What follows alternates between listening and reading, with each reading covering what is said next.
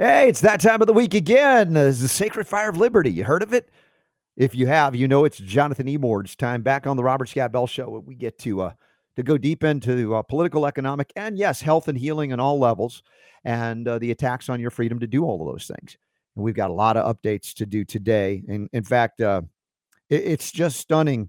This Biden guy that is president claims to be president. I don't know if he knows what he's doing ever on anything, but the things that he's saying the things he says he has. All right, we'll, we'll, we'll get to that. Also, controversy over what's called marriage equality. Will I come out against? This is a funny way to say this. Gay marriage? Ooh, stay tuned. We make it canceled today on the Robert Scott Bell Show. Check check it out. Climate nonsense from Biden's uh, advisor McCarthy as well. And then in hour two, Tim Shurr, first time guest on the Robert Scott Bell Show. We're going to talk about veterans and PTSD issues and how to help them. That's an ongoing discussion topic we haven't had in a little bit of a, a while, but we're going to do that with Tim Shurr in hour two. So stand by for a whole lot more. And Super Don getting annoyed with me as I talk about my exploits at the boxing gym as well. Jonathan Emord appreciates it. Let's get this healing party started now.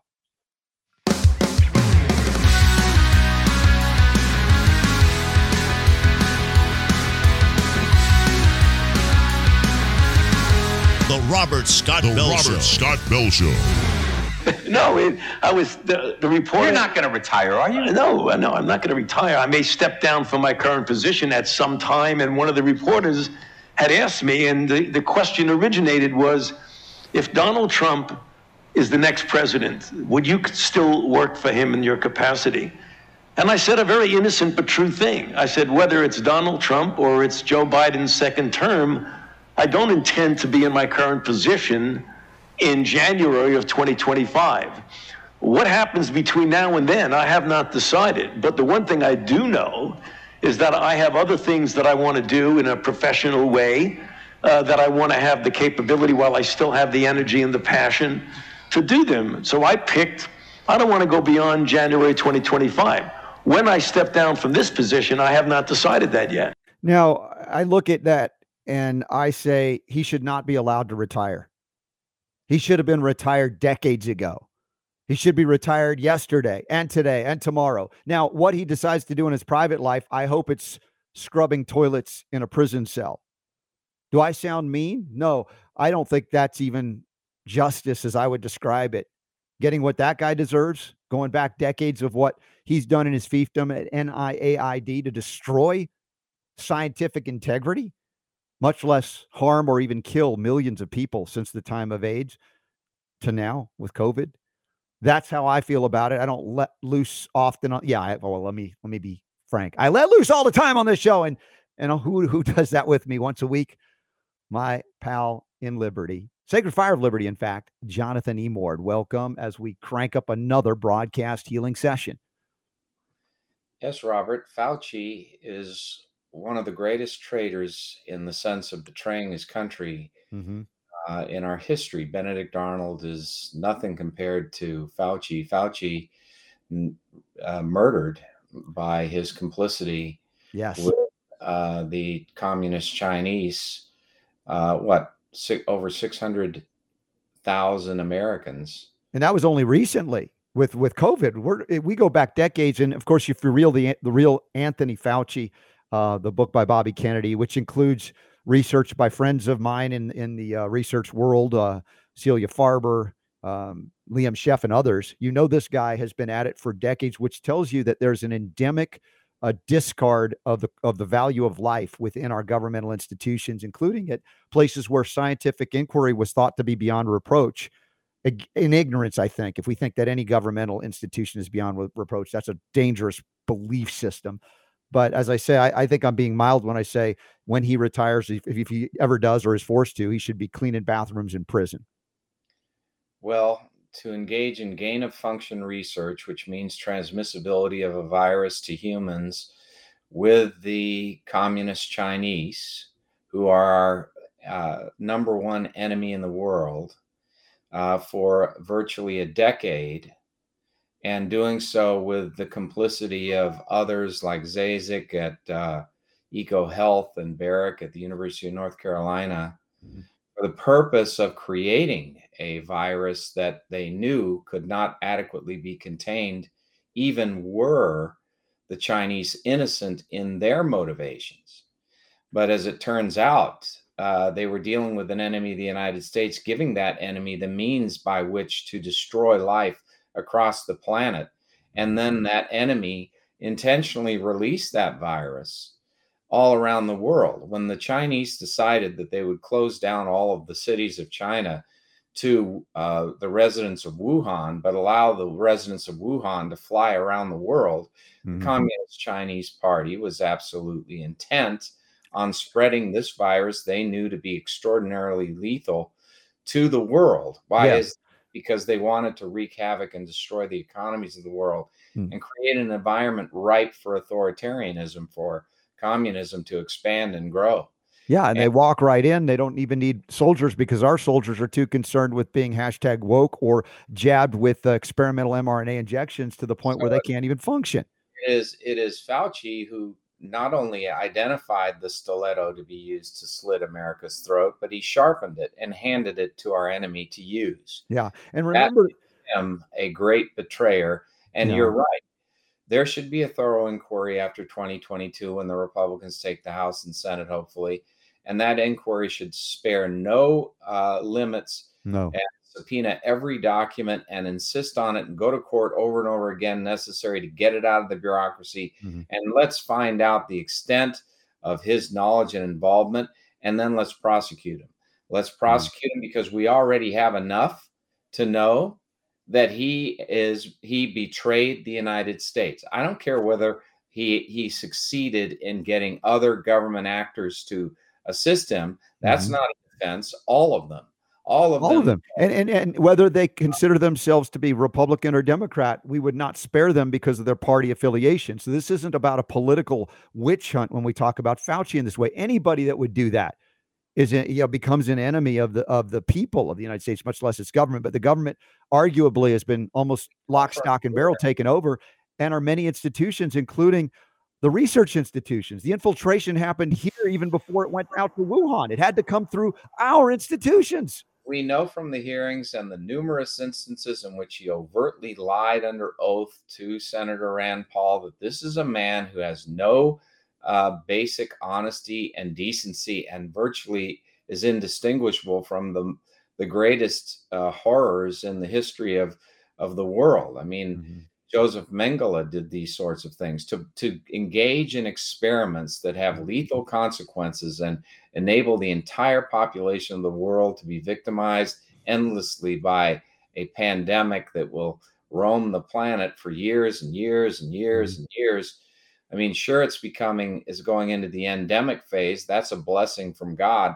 That's because the natural course of this thing, not because of the vaccines. Right. And so, you know, Fauci has a lot to answer for. You can't have that many people die worldwide as a result of your complicity with the communist mm-hmm. Chinese and not answer for what you have done. He has to answer. I look at I look at Fauci and I see at the very least a sociopath, but I really think it, he's a psychopath because it, it isn't that it's not possible to know the things we know here. As many more physicians and scientists are calling out the the the facts of the the lack of scientific verification or validation on safety and efficacy of the mRNA injections and or the coronavirus vector type uh, moth version of it, either with all the adverse events as well as ad, uh, what they call antibody dependent enhancement, pathogenic priming. These things are not hidden and unknown. And the more we look under the peer under the rock or the curtain, whatever it is behind it, we see that there was a fix that was in and Fauci played a huge role. He's not the only one. They should all be called to task for this. And that's why having him up there, as we saw in that opening clip, talking like, well, I'm not leaving. I'll retire eventually. Well, after this term, but what it's like, why you, is this guy there at all? What arrogance. This yeah. man we have allowed to make himself a king. We put him in charge of public health in America. We've allowed him to ruin the country. We've allowed him to exaggerate a vaccine. We've allowed him to profit off of patents that have been used by him uh, in association with this uh, vaccine. And uh, there's been no accountability, no accountability. He just continuously lies. He lies and people die, and then he lies again and people die, and not, never is he made to account for the consequences of his actions. How many people did he de- deprive of their liberty? He told the whole country that they had to be masked. Mm-hmm. He said double masks or triple masks. No science sufficient to support that. Why? Why did that happen? Simply because he insisted on it. He demanded that everyone be vaccinated. He helped Joe Biden create legis- or, uh, regulations that should have been legislation because they they uh, they usurped the power of the legislature mm-hmm. to deprive people of their jobs if they didn't get vaccinated, to create a forced vaccination regime. He encouraged vaccination of kids. He's encouraged vaccination all across the United States. And look at the consequences of that. Look at the number of adverse effects. This guy has a lot to answer for. Beyond Wuhan, which is the origination of this horror, beyond Wuhan, we, he has to answer for every step he has taken without science. He's just arrogantly said, I am science. And he's put down uh, a marker saying, You must do these things. And he's insisted on deprivation of our liberty and forcing us to follow his lead on a bunch of false mm-hmm. representations. The science isn't there for the masks. The science wasn't there for lockdowns. The science wasn't there for social distancing. And now we know the science isn't there for this ultimate lie told by mm-hmm. Joe Biden, as you'll you'll soon see, Robert. Yeah. You're going to present that, but uh, that that somehow the vaccine is a panacea and is going to free you right. from this virus. Joe Biden and Fauci uh, are personally aware of the lie uh, very personally because they themselves uh, contracted the virus. Yeah.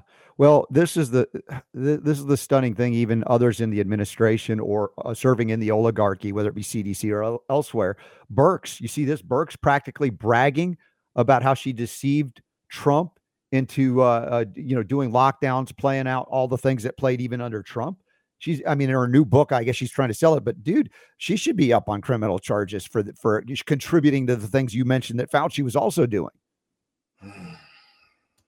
There are a lot of bad actors out there yeah. robert and yeah. they need to account. They cannot be allowed to escape responsibility and mm retire in luxury and look back at the nation and say ha ha yeah. ripped you yeah. off. I well, look- you. I destroyed you. And look you may be suffering economically, but look at me.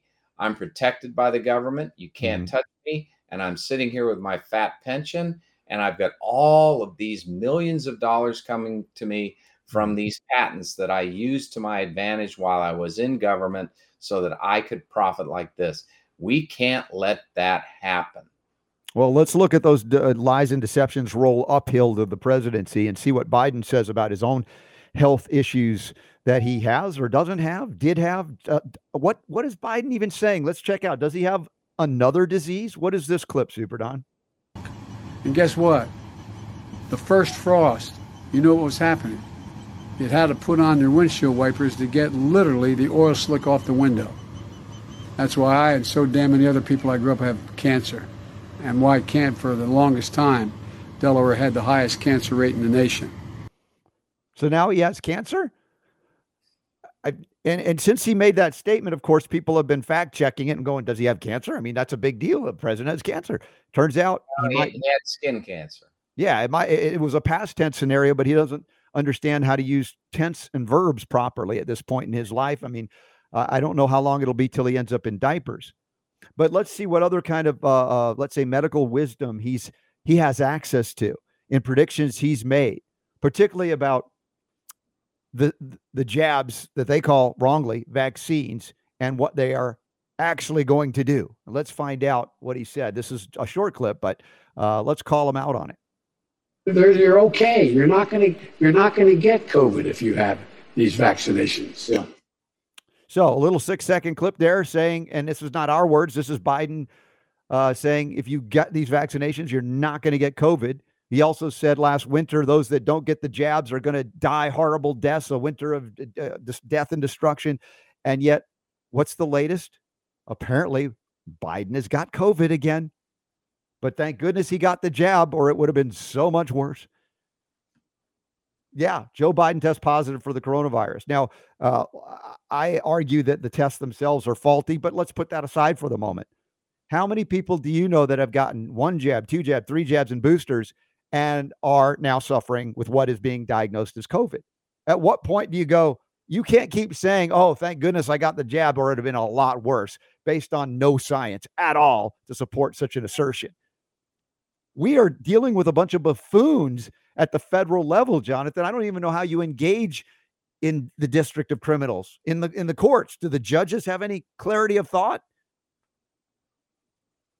Uh, many do, um, not all, but uh, many, many do. And uh, the point is here, uh, they overreached from the start. They oversold the whole thing. They didn't have the evidence at all then. Then, as they got evidence that was negative, they downplayed it. They hid it from the American people. They hid the adverse event reports. They hid the uh, information showing that the vaccine was not uh, staying active, was waning.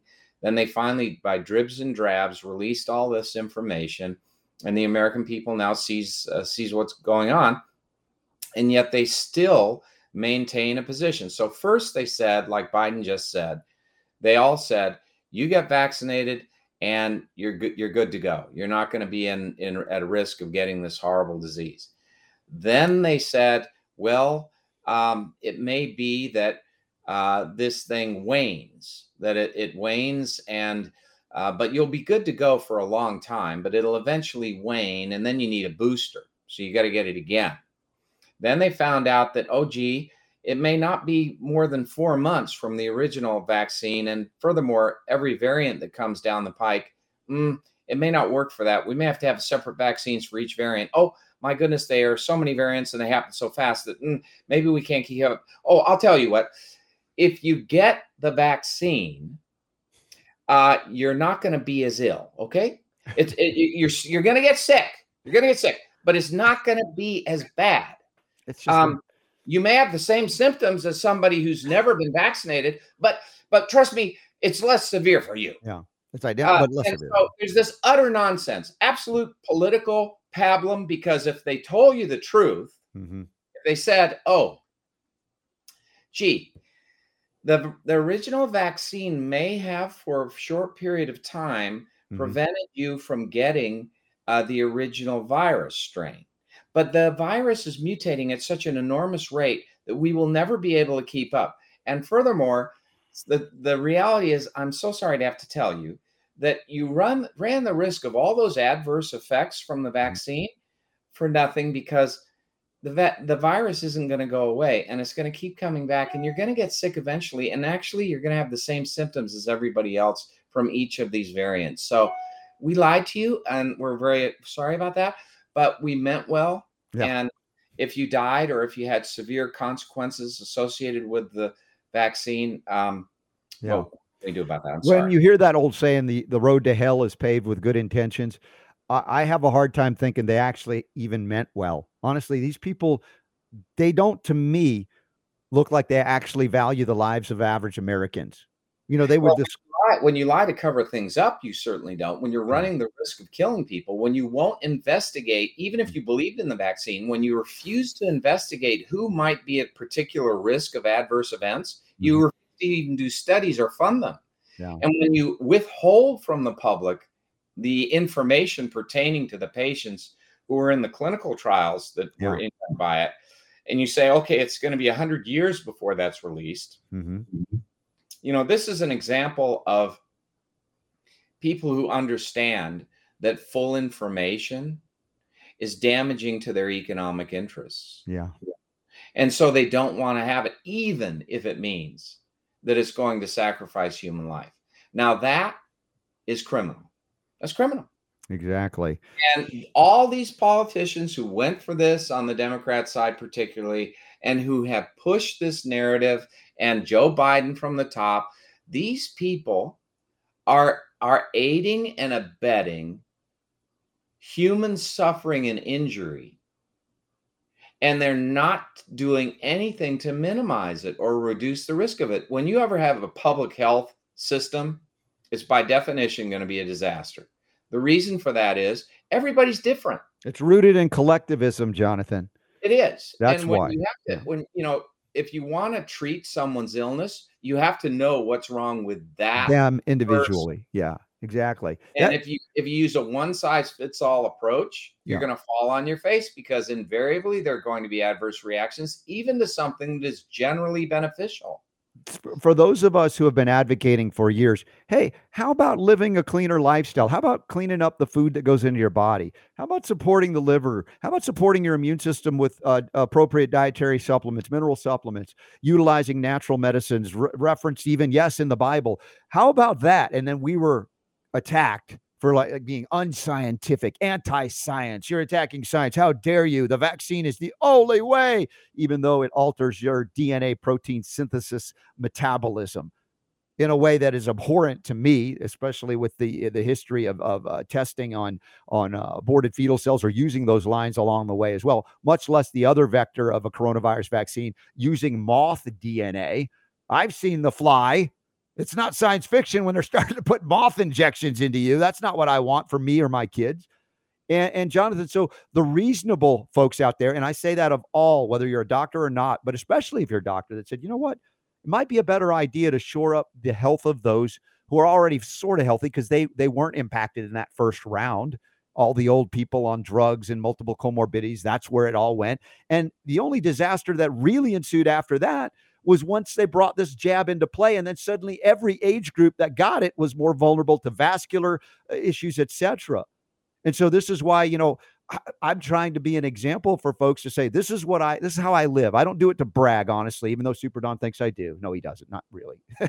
When i go out to the gym and work out and by the way this you're to love this that we did the chow max out challenge again uh, this week which is the all nine rounds full bore and I, I, uh, one of my friends, shout out to Lindsay. She's wonderful. One of the 30 something super moms out there doing their job, taking care of kids as well in the gym. She had like, uh, was like 1796 reps all through the nine rounds. So it's like you count them up.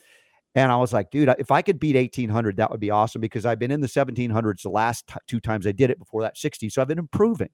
I thought if I could just beat, and it wasn't about her because I, I, I don't care to win or not, but I did this this week, Jonathan and they added it up at the end 1987 reps in nine rounds and i and i met with uh You are a killing machine. i i, I met with, with on the virus, Robert. well that's the point of fitness as So well reps, you probably could destroy even nanoparticles in midair. well i'm certainly ready to take on any fauci acolytes so uh, don't mess with me uh, but I, I talked with rachel who owns the gym she owns two now and I said, All right, how's it going at the other location, which sometimes I go to, but most of the one it's the one I go to. She says, You've whooped everybody in both locations of every age. Yeah. Now they have another chance today and tomorrow, but I don't think because I'm like 200 ahead of the nearest competitor. And and I I credit what cleaner living. I credit the Cardio Miracle, which is a dietary supplement that helps produce sustained nitric oxide. Do you box with your glasses on? No, actually, because the first two rounds are no boxing. They're more uh, jump rope and different uh, uh, muscle work. And so I then take my glasses off for round three through nine because I can, when I'm using the gloves, I can easily knock my own glasses off. Just you Yeah. know, so I can't. you see? Well, I know your vision is really bad like mine, but I have enough vision close up that I can I can do that okay without my I glasses. just by, by sense of smell, Robert. Yeah, that could be the case. But so far, the trainers don't smell bad. Thank goodness. So uh, it's okay. But but the, you know the whole thing about I, I'm trying to say. I know I'm not the only example. I mean, you get out there and do fitness as well. And Jonathan, you you hurt your your uh, ankle. We talked Oh, about your injury. Compared to you, my good man. Well, but your recovery has been tremendous because you, well, that's true. yeah, That's true. I'm you've been put I recover real fast. Yeah, you've been putting on the comfrey poultice that I talked about, and we've harvested the comfrey from our backyard that we started growing this season. It's an amazing plant. It's God's mineral plant, if you will, for recovering from fractures and breaks. It's just incredible. And the other thing I've been doing, uh, you know, you know about this IGF, a deer velvet antler supplement, and it increases IGF one and human growth hormone naturally. It's not like a synthetic drug, and that's the thing that I, I I noticed. Like from the last time when I really made some strides and I've hit sort of a plateau, I added that into the mix. I'm like 200 more reps in nine rounds over the last six months. I've gained that. So there are things that we can put our own bodies to the test, and that's like on an individual basis, my body is a laboratory. I'm not going to put toxic synthetic stuff in it, but if I can find things that after analyzing it, this looks clean enough to try, see what it does. And this is how I learn. And this is what I want everybody to understand. Your results may vary, but it depends. The consistency with which you go after physical activity is also part of this. I didn't wake up and do 1900 reps yesterday. Uh, it was like now you've been I've been at it for a few years of intense training to get to this level, but here in my mid 50s, the point is it's possible I believe at any age and I just you know, so I speak with people in their 70s, 80s, and 90s that are still active as well. Old, and then all of a sudden you're just going to be a infant again. go right around, whole circle. Yeah, no, I don't. I don't want to go to diapers like uh, uh, uh Biden, but that's a different reason. What's that? You live long enough, you'll be back in diapers again, Rob. That's what they say, and I don't. I don't intend to to do that as well. I don't uh, perceive that the physical body is the immortal size. That's what these these really strange people that are uh, trans what do they call them? Something humanists. It's a horrible thing. They think you can take off your head and put it on a computer stick and you'll live forever. Remember that old commercial? This is your brain. This is your brain on drugs. Yes. Well, if it were to apply to to Biden, people would actually be positively predisposed to thinking that if Biden's brain is on drugs, maybe it'll function better. So they they might look at that optimistically. So you could have a commercial with Biden's brain. Yeah, he's well on drugs. And people would say Biden's brain, they go, oh, no, that's a terrible brain.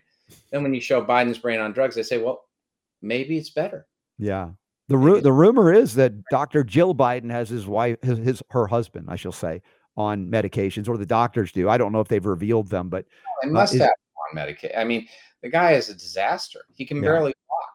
I mean, he's he's a cognitive disaster, but he's also physically decrepit. He can mm-hmm. barely move about.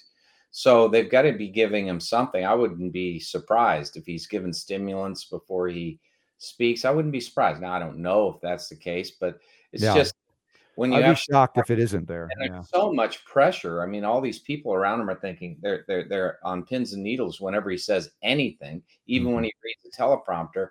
He's going to create such an enormous gaffe that he's going to swallow the whole nation in it. Mm-hmm. And um, they're they're they're worried what he's going to do to himself yeah. and the future.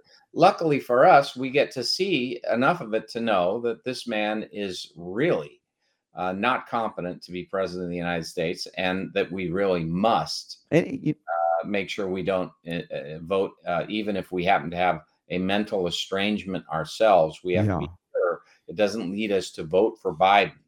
If he's even around, then um, I think he will. I think he's not even going to be. I think the party will not even nominate him. I, I predicted early on that he wasn't going to make it through four years. I still stand by that. Uh, of course, that means Kamala if, if she's still there too. But well, he's still a useful dolt for Pelosi and Schumer. Sure. And he they, they when they look at this situation, they say, well, we'd rather have someone who has no brain. Yeah. In the White House, as long as we can keep pumping through our ridiculous proposals like Build Back Better. Yeah. They, they want this massive socialist spending bill to go through one way by hook or by crook Mm-hmm. And they also want to screw up the Supreme Court with court packing. And they also want to destroy the American energy industry by having uh, solar and wind and the green. We're going to talk about that momentarily, Jonathan. And he is the vessel that will bring it uh, to them fastest because he'll do whatever they want. Well, as long as they can keep up with weekend at Biden's, they're going to try it. You're right. I agree. Puppeting him up so they can get whatever they want in. Let me pause to give you an update on upcoming events one of at least of which Jonathan Emord will be at. I wish two, but I, we'll see as busy schedule. Uh, just to let you know, August 6th, Saturday, it's coming up in a few weeks. I'll be with my friends at Nutritional Frontiers in Pittsburgh, Pennsylvania at the Sheraton Pittsburgh Hotel for the Journey of Healthcare Interactive Summit of Leading Health Experts. That includes our good friend, Dr. Tracy Strout, uh, one of the smartest ladies I've ever met, PhD research scientist Dr. Judy Mikovits. Uh, Dr. Len Brankowitz is interesting because he's going to be speaking about the, the integrative aspect of crossing over from the medical to the natural and see how they can interact uh, in a way that's helpful to people that are, uh, you know, kind of making a bridge there. And then Jamie Dorley is going to be talking as well. So that's going to be a great event. And it is also available online. You can get tickets. Autism One is returning this time to Mesa, Arizona, 18th through the 21st of August. And I'll be there speaking on the importance of copper, not only for children who are on the spectrum, but all of us uh, and the metabolic needs that we have. And we're going to see how it manifests without that. Uh, and then the 13th ever U.S Health Freedom Congress. We talk about a baker's dozen. And Minneapolis St. Paul is the host city again, uh, September 23rd, 24th. I know Jonathan has been to them before. I'd love to see you. I'd just hang out with you, buddy. It would be great. But I'll be there. Uh, I'll be presenting on some media issues as well. But shout out to Diane Miller and the team, Julie Boras. If, if you'd like to meet us there, you don't have to be a voting member to go. And you'll you'll rub elbows with some people that are really sincerely committed to making some changes and and looking. We've learned a lot and and trying to do better each time because certain things we've tried didn't work. And so it's getting together and figuring that out and moving forward. Then I've got Orlando coming up, the Wellness Parenting Revolution Health and Freedom Summit and Expo, 7th, 8th, and 9th of uh, October in Orlando at the Hyatt Regency Orlando. And then, of course, this is the one we always look forward to each and every year. Jonathan Emord and I and many of our friends will be back together at a reunion called the Health Freedom Expo.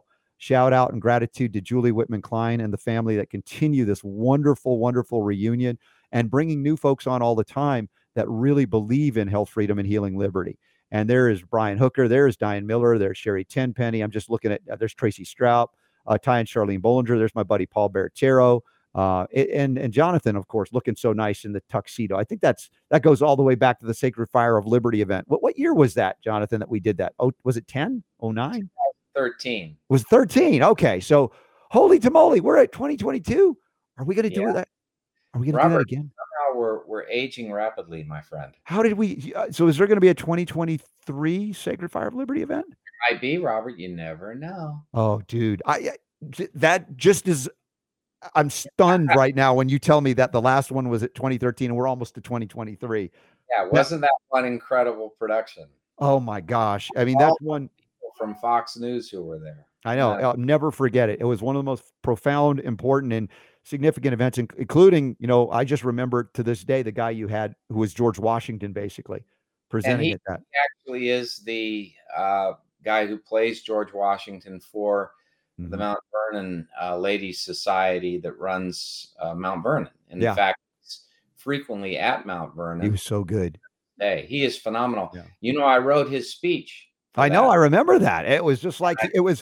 It was All- like and so it was meant to be a message from George Washington to people of our day, but I relied on verbatim, Hmm. you know, quotes taken from speeches and correspondence and so forth of Washington on key issues that are issues today. I, I remember him saying this man because he's a, obviously a scholar on Washington as well, telling you that that what you wrote was as close to Washington's own words and the way he would communicate it than anyone he had ever seen had written words posthumously for George Washington, so to speak.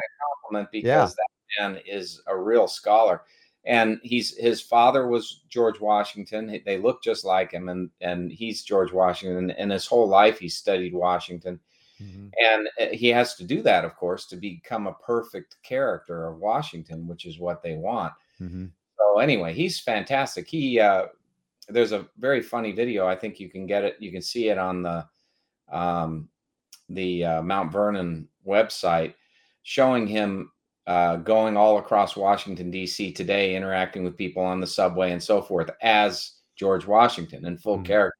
And it's neat to see that. That can only bear good fruit, Robert. Yeah. It's high time that something like that happened. Washington's a cesspool, not because of its namesake, but Mhm. because they violate that it's the namesake's uh, legacy Warnings. Yeah. warnings. Yes. Yeah. So anyway, he's he's cool. I like him very much. Dude, this was the shock of the day today, realizing that we're almost 10 years out from the last Sacred Fire of Liberty event. Yeah. I just stunned. Robert, and it was in the pool at Mm. that uh, luxury hotel we were at for that Mhm. event, where we we broached this whole subject of hey, my radio show. Yeah. I don't. I can't do it. I'm too busy litigating. Maybe I could use an hour or so. And then we we agreed. Okay, let's kick off the Sacred Fire of Liberty. That Hour. is right. You were right. I remember that. We were in the pool when your kids were a lot littler, yes. if I remember that. And and and you you and I both, I don't think we had our glasses on, so we couldn't see a thing, but we could we knew we knew each other by smell. No, for sure. But I can tell you that uh, you know that was cool. That was a really neat thing because all the chaos and events going on around us, Mhm. and we uh, found time to see each other in the pool. No one else was in the doggone pool. I was Yep. it was you and me, and we couldn't see, but we saw each other. And then, yeah, you're right because I remember at the time you were doing a regular show. I believe it was on GCN back back in the day as Yeah. well. And you Yeah. had said that you were just getting too darn busy to keep it up. And I thought, not just silently, I said to you, I said that would be a crime for you not to be on the radio continually. So, and since I was on six days a week, it's like let's do it every week, and we have since then. That's just amazing. and that's amazing, Robert, because it has been, I mean, virtually a decade now Mm-hmm. we have been on this show every Thursday for almost 10 years. It's amazing. Yeah, yeah, that you could survive hanging out with me this long. I'm impressed. I mean, the Beverly Hillbillies don't even run. I didn't- we are equivalent. I don't know who's Jethro and who's uh, Jed, but uh, regardless, it's been a joyride with you, my friend. And we continue. Granny now, Robert. Your granny. Jonathan Emord is granny. Oh, that's great. Well, all right. I love the laughter. It's such an important thing to do. We've got to find joy in this life, even in the midst of crazy stuff that the Biden administration is trying to do. Climate advisor McCarthy is uh, saying that the president will move and he will move fast on climate. Here we go again. The magic word emergency that somehow provides an escape clause to those in government to abandon abandon basically the written constitution because as far as i know every time i ask you this and it's probably not going to change today when the government declares an emergency is there an escape clause that allows them to ignore or trash the constitution Nope, but that's the dogma of the Democrat Party today. If you can't get legislation to enact, uh, then you run over to the the White House and you have administrative agencies create the law through the administrative state in violation of the Constitution, and Mhm. and now also in violation of this major questions doctrine. They're heading right into that.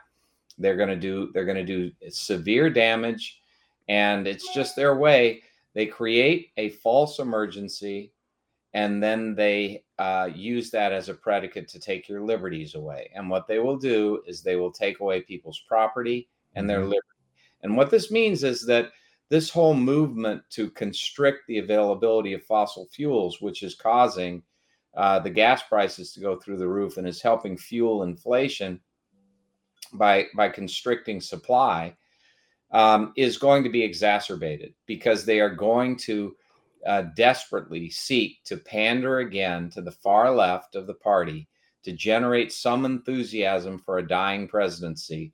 And it's going to be a disaster because they're just going to cause these fuel prices to keep going up. And, and truth be told, that's their intention. They intend, as, as Biden said in Japan, uh, this as a transition. It may be painful, to go from fossil fuels to wind and solar. Now, this is such a fanciful, insane idea to take reliable energy sources and trash them in favor of intermittent and unreliable energy Mhm. sources and highly and much, much, much more costly energy sources. And at the same time, look the other way as Americans can barely afford to drive to work as Americans have to balance how much they buy in the grocery store versus gas, as grocery store prices keep rocketing, skyrocketing ever higher and higher, and they will, and just be completely unwilling to show Mhm. any true sympathy to the American public. And you know, it's also crass of this Biden administration how they are absolutely pandering to the Chinese. This is a emoluments clause disaster of epic proportions. Biden is is it received 4.8 million dollars through Hunter Biden from the CEFC Chinese Energy Fund Committee, uh, which is run by the CCP, the Communist Party of China, and that was part of his influence peddling scam. There was more money uh, in addition to that, and that money went into accounts, some of which were co uh, uh, uh, held by by Joe Biden directly. And Joe Biden's expenses were paid out of that, some of his expenses, including his mortgage expenses. So he received a benefit directly from the CCP through that mechanism of influence peddling. Mhm. That violates the emoluments clause. That's an impeachable offense without question. Then you have him go on to be president of the United States. And here's where the corruption becomes writ large. So you have him do all these things, Robert. I've written down a number of them. He terminated Trump's China initiative, which was the only vehicle by which the United States was ferreting out those who are engaged in espionage activities on behalf of China and the United States, stealing intellectual property and stealing intelligence secrets of the United States. He destroy, of course, he's destroying the fossil fuel industry in favor of solar and wind, which is a, uh, dominated by the Chinese. And so there's this huge wealth transfer from the United States to China mm-hmm. that is a part of that. He retreated from Afghanistan, and during the retreat, ignominious and wretched as it was, he ceded control over their natural resources to China in the process of doing that. A lot of people are unaware of that. He terminated Trump's ban on the CCP surveillance of uh, via WeChat and TikTok, terminated completely the anti the the the uh, efforts by the Trump administration to over to to to to ferret out the instances of use of, of WeChat and TikTok by the Communist Party for espionage in the United States and for gathering information about individual mm-hmm. citizens mm-hmm. of the United States. He opened the southern border, of course, to fentanyl. He's doing nothing at all to seriously interdict the fentanyl. Fentanyl is manufactured in China and is coming in the United States in such quantities that everybody from 18 to 45, uh, it's the leading cause of death in the United States. So he has blood on his hands directly in many ways, not just uh, his uh, you know elevation of Fauci to the White House. But then in addition, he recently sold 1 million barrels of oil from the Strategic Petroleum Reserve to China. So this man is a Manchurian candidate. This man, Joe Biden, is a patsy for the communist Chinese. It's, it's, not even hidden. You you put out a list, and a lot of these things have been referenced in the news. I, I just see on the Hill there's an ar- article about you mentioned uh, China again. China's TikTok owner ByteDance boosted lobbying spending by 130 percent here in the United States. Why is a Chinese company lobbying the U.S. government? What yeah. is it that they expect to get in return? And let's be uh, direct and honest about what the climate change agenda is. Now, I'm not saying that the average rank and file person that you know is like I want a cleaner environment is is guilty of, of being aware of this, but they should know it that the green agenda, the climate change agenda is all about reducing the population of people on planet Earth. And one of the fastest way to do it outside of mRNA jabs is to basically stop the flow of oil and then watch people starve, watch people freeze in the winter, boil in the summer, and and be unable, as you said, to even go to work if they have a job. So this is clearly a destructive mechanism by which they reduce the pesky people of planet Earth that are the useless eaters, according to the World Health World Economic Forum and the Biden administration. And whether uh, you want to acknowledge that for those of you who are for the environment, I think we are all for the environment, but you want to kill millions, perhaps billions of people. This is a huge hoax because it's not helpful to the environment. Wind power is not helpful to the environment. Wind power, those giant blades that are swinging around at, at very ra- uh, rapid rates, uh, kill birds, kill bats. They occupy huge amounts of territory to make these wind farms. They indeed, to replace American energy, it's going to require something like 17 states to be that that that amount. Only working when the wind is blowing mills, and it doesn't always blow. Un, un, you know, unreliable. Then you've got the all of the natural resources and and energy that is put into making them, which is causing pollution. You know, pollution doesn't reside in one nation. It's not like we can have somebody in China making these windmills and not have it pollute the whole planet. And by the way, I think it's like 90% uh, of production of these windmills is indeed coming out of China. Yeah. And uh then and then when it comes to these solar panels, I mean, they're made with rare earth minerals that are highly toxic. Uh, they have impurities in the plastic. They don't use, you know, the, the plastic itself is highly toxic to the environment. These wind these uh, panels don't last forever. Neither do the windmills. The panels themselves have to be discarded. There's massive amounts of panels that There's nothing discarded. environmentally friendly about them, as to your point. Disaster. Yeah. yeah, and not only that, to have the energy derived from these panels you have to occupy huge amounts of terrain, which means that species that otherwise reside or depend upon that terrain for migration are completely eliminated Mhm. by the intrusion of these massive panels that are used for that energy. And then you have the real problem that when the wind doesn't blow, the blades don't swing. Yeah. When the sun doesn't shine, the energy isn't produced. And yes, that causes a disruption. And yes, what are you going to do to replace it so that you don't have a, a constant intermittent breakage in the you know blackouts all over the place? What are Mhm. you going to do? You're going to go back to fossil fuels because it's the only reliable source. So they'll have fossil fuel backup. So Mhm. this whole thing is an absolute sham. It's a scam. It's a ruse, and it's killing people. Sure, It, Yeah. it doesn't help the environment. It makes it worse. The uh, natural gas, nuclear energy, those Mm-hmm. are the sources of energy that are the least damaging to the environment, less damaging than solar, less damaging than wind, more, far more reliable. In fact, very reliable Yeah. and you won't have blackouts or you'll rarely have them. But look, you watch this summer. They're forcing this shift to solar and wind in spades right now. You're Yeah. going to see blackouts through the Midwest and through the South and Did- through the West. Did you see the governmental alerts like in California to if you have an electric car, please don't charge it right now because the grid can't handle it.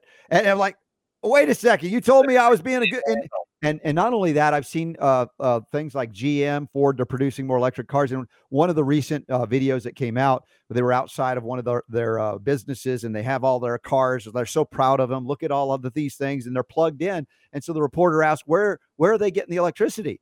And the lady who was the spokesperson for like GM says, This building? Really? Where does this building getting the energy? Well, it's on the grid, name the power company. Uh, and they kept pressing, pressing, and it's like, oh, it turns out that they're burning coal to Yeah, produce the electricity to keep those electric cars running. yeah. And then I- you know, and then and then the electric cars. I mean, even Teslas are burning up all over the country. I mean, you've got them spontaneously combusting. Mm-hmm. And you have, in addition to that, Robert, you've got this real dilemma. I mean, somebody, I was reading a story recently. This one person went in and they finally had been convinced by their environmental uh, cohorts that Mm. Uh, they ought to, you know, live by their principles and go get that environmentally friendly electric vehicle. And so they bought a brand new electric vehicle, cost them a lot more than they wanted to pay, but they paid it Mm. and they got this electric vehicle on the low side of, of costs, but it was still much higher than any gas uh, powered vehicle that's used. hmm And so they went in there, got this car. All right. The car broke down. They went in, brought it in for repairs. They said, okay, well, the battery is not working properly. You need to replace the battery.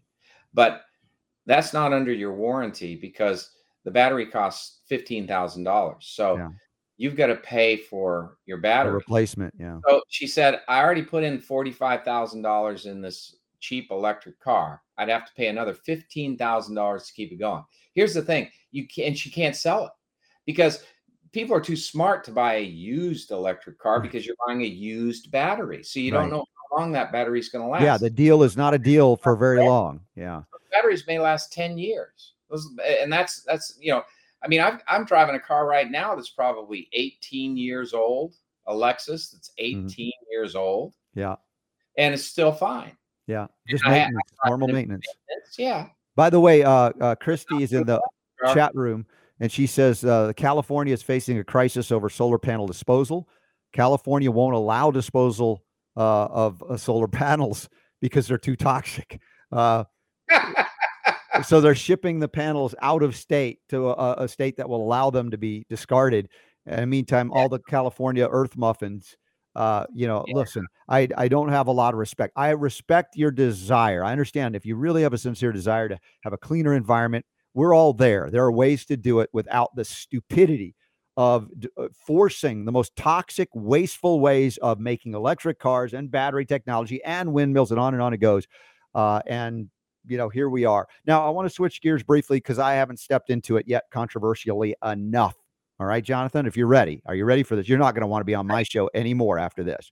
Um, how? Let's see. A House passes a bill protecting marriage equality with 47 GOP members voting yes.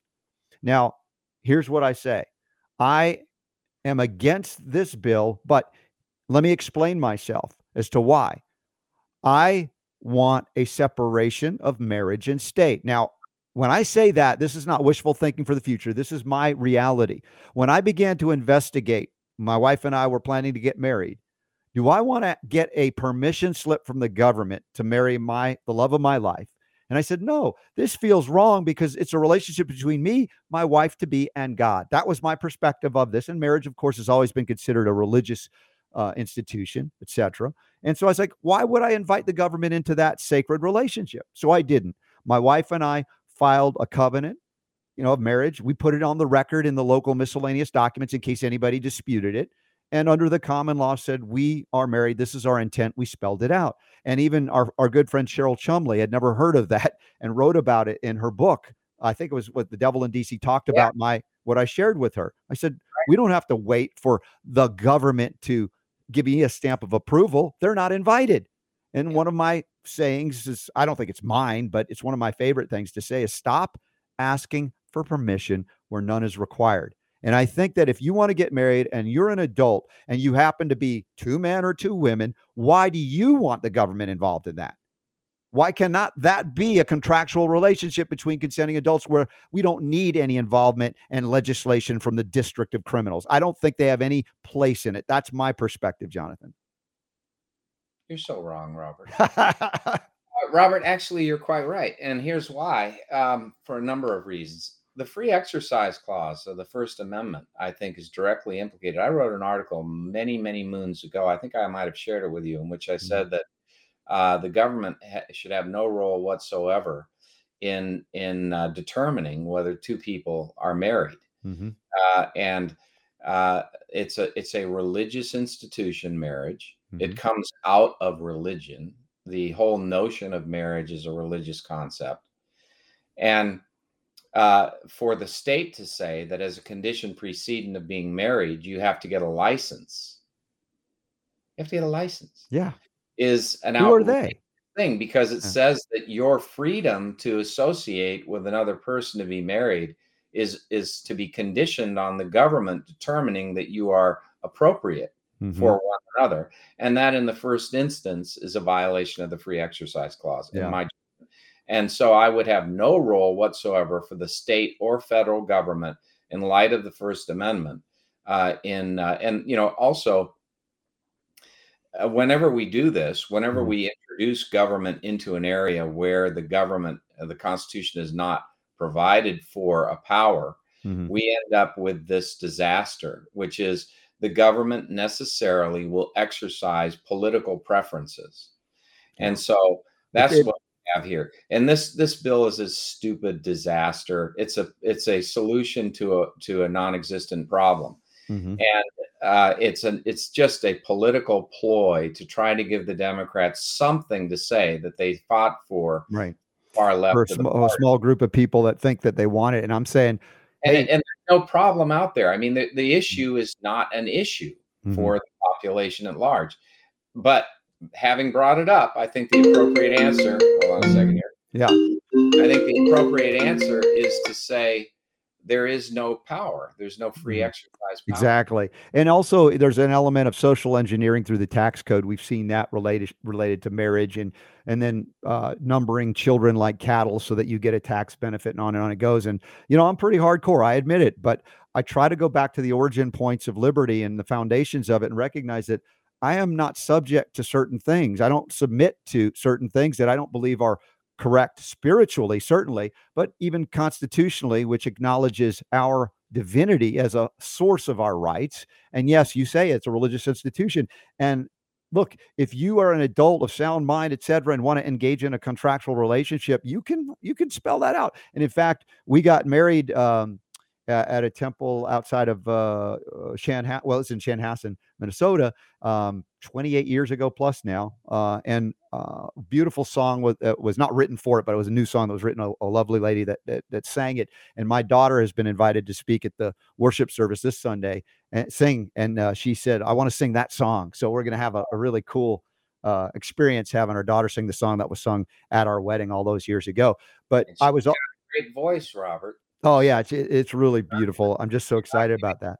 Charity to a family member, you're actually benefiting enormously because you have the honor of having your daughter sing at that event. So yeah, I, am just thrilled for her as well as just the people that because she's got that angelic voice as well, and uh, she just loves to do it. But I, I also want to add this into the mix in terms of discussion of religion, not to add to the controversy. But when we got married initially, and we wanted to also have a ceremony at the temple.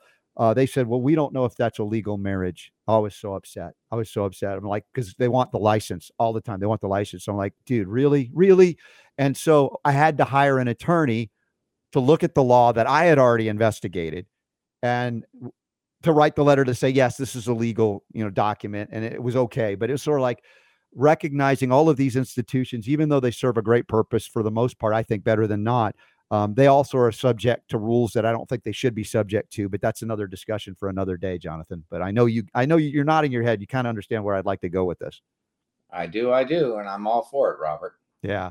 Well, uh, we're about wrapped up in the first hour, and uh, you know, I just did want to mention the House committee voting uh, for an, uh, another kind of assault weapons ban, and there were apparently a number of Republicans that are uh, in favor of it. Two forty-seven GOP members. No, it's not. Uh, how many? What's the number on that?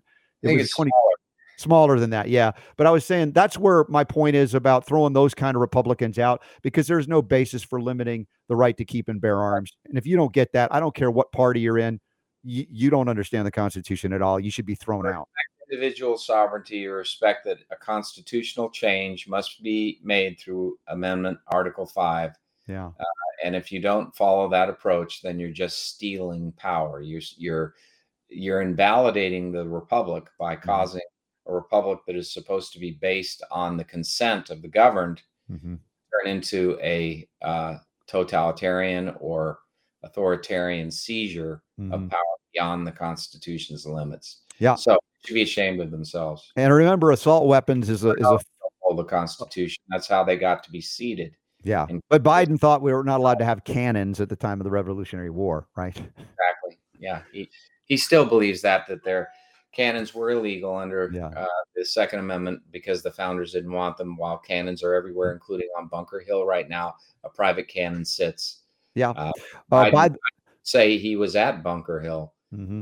He's he's old enough, probably. Probably. By the way, uh, if you if you don't already follow us on social media, the ones that still allow us, Jonathan Emord is also very active on a number of things, including LinkedIn and different places. And we broadcast live to LinkedIn now, interestingly enough. And uh, Jonathan has been appearing on so many shows. It's amazing. I love that your voice and your knowledge is getting out there on so many media outlets. So if you if you don't already follow Jonathan on the various social medias that he's on, do so as well as ours. You can sign up to our newsletter uh, alerts, if you will, from our lovely Super Don uh, by texting RSB to two two eight two eight. And there it is. And then you'll be you'll get an immediate text back, and you can sign up, become a part of the newsletter every day, and the great poll questions that uh, Super Don is throwing out. And I thank you all for your participation, your support for this show, and the message of health, freedom, and healing liberty. And Jonathan, uh, again, appreciate you. I can't believe the stories we got to today about almost 10 years ago. That was kind of an interesting reminiscing yeah. moment for me. Thank you. Yep. yep. We're old good friends, Robert. Yeah. That relationship. So now I want to get get you back to that fitness level as your as your ankle heals as well. Well, thank you, Robert. Actually, right after uh, I've got a another show that I'm going to be on here at 4:30, and then I'm going to swim in the pool, Robert. I'm going to mm-hmm. swim a half mile. I, my my daughter just she's such an athlete. She just with no uh, swimming for the whole year, she just dove in and swam front crawl for two miles and didn't show any. She's amazing. The ballroom dancer now, high level stuff. All right, Jonathan. Well, next hour we've got uh, Tim Shurr. We're going to talk about PTSD and our veterans and other ways to safely, without drugs, help them out which is an important topic as well here, which we love to cover. So Tim Shurr joins us in hour two. Thank you, Jonathan Emord, for another wonderful, powerful, yes, Sacred Fire of Liberty edition of the Robert Scott Bell Show. Thank you all for being here. We got a whole other hour broadcast healing. Stand by for Tim Shurr, first time on the RSB show. RobertScottBell.com slash listen. There's a chat room. Uh, shout out quickly to Orange Guard, orangeguard.com. If you don't want to poison your food and you're growing it, you want to poison your family, your kids, your pets, you can use Orange Guard. You can get it from your local Ace Hardware, in fact, or, or order it directly, orangeguard.com. And this is the stuff that I drank on the air. A pesticide, yes, and I'm completely safe because the the ingredient d-limonene from the orange peel is of creation and it didn't kill me. I'm still here. Amazing that. Don't recommend drinking. It tastes bad, but it's safe. This is my point. Check it out. We got a lot more healing to go on the Robert Scott Bell Show after this because the power to heal is yours.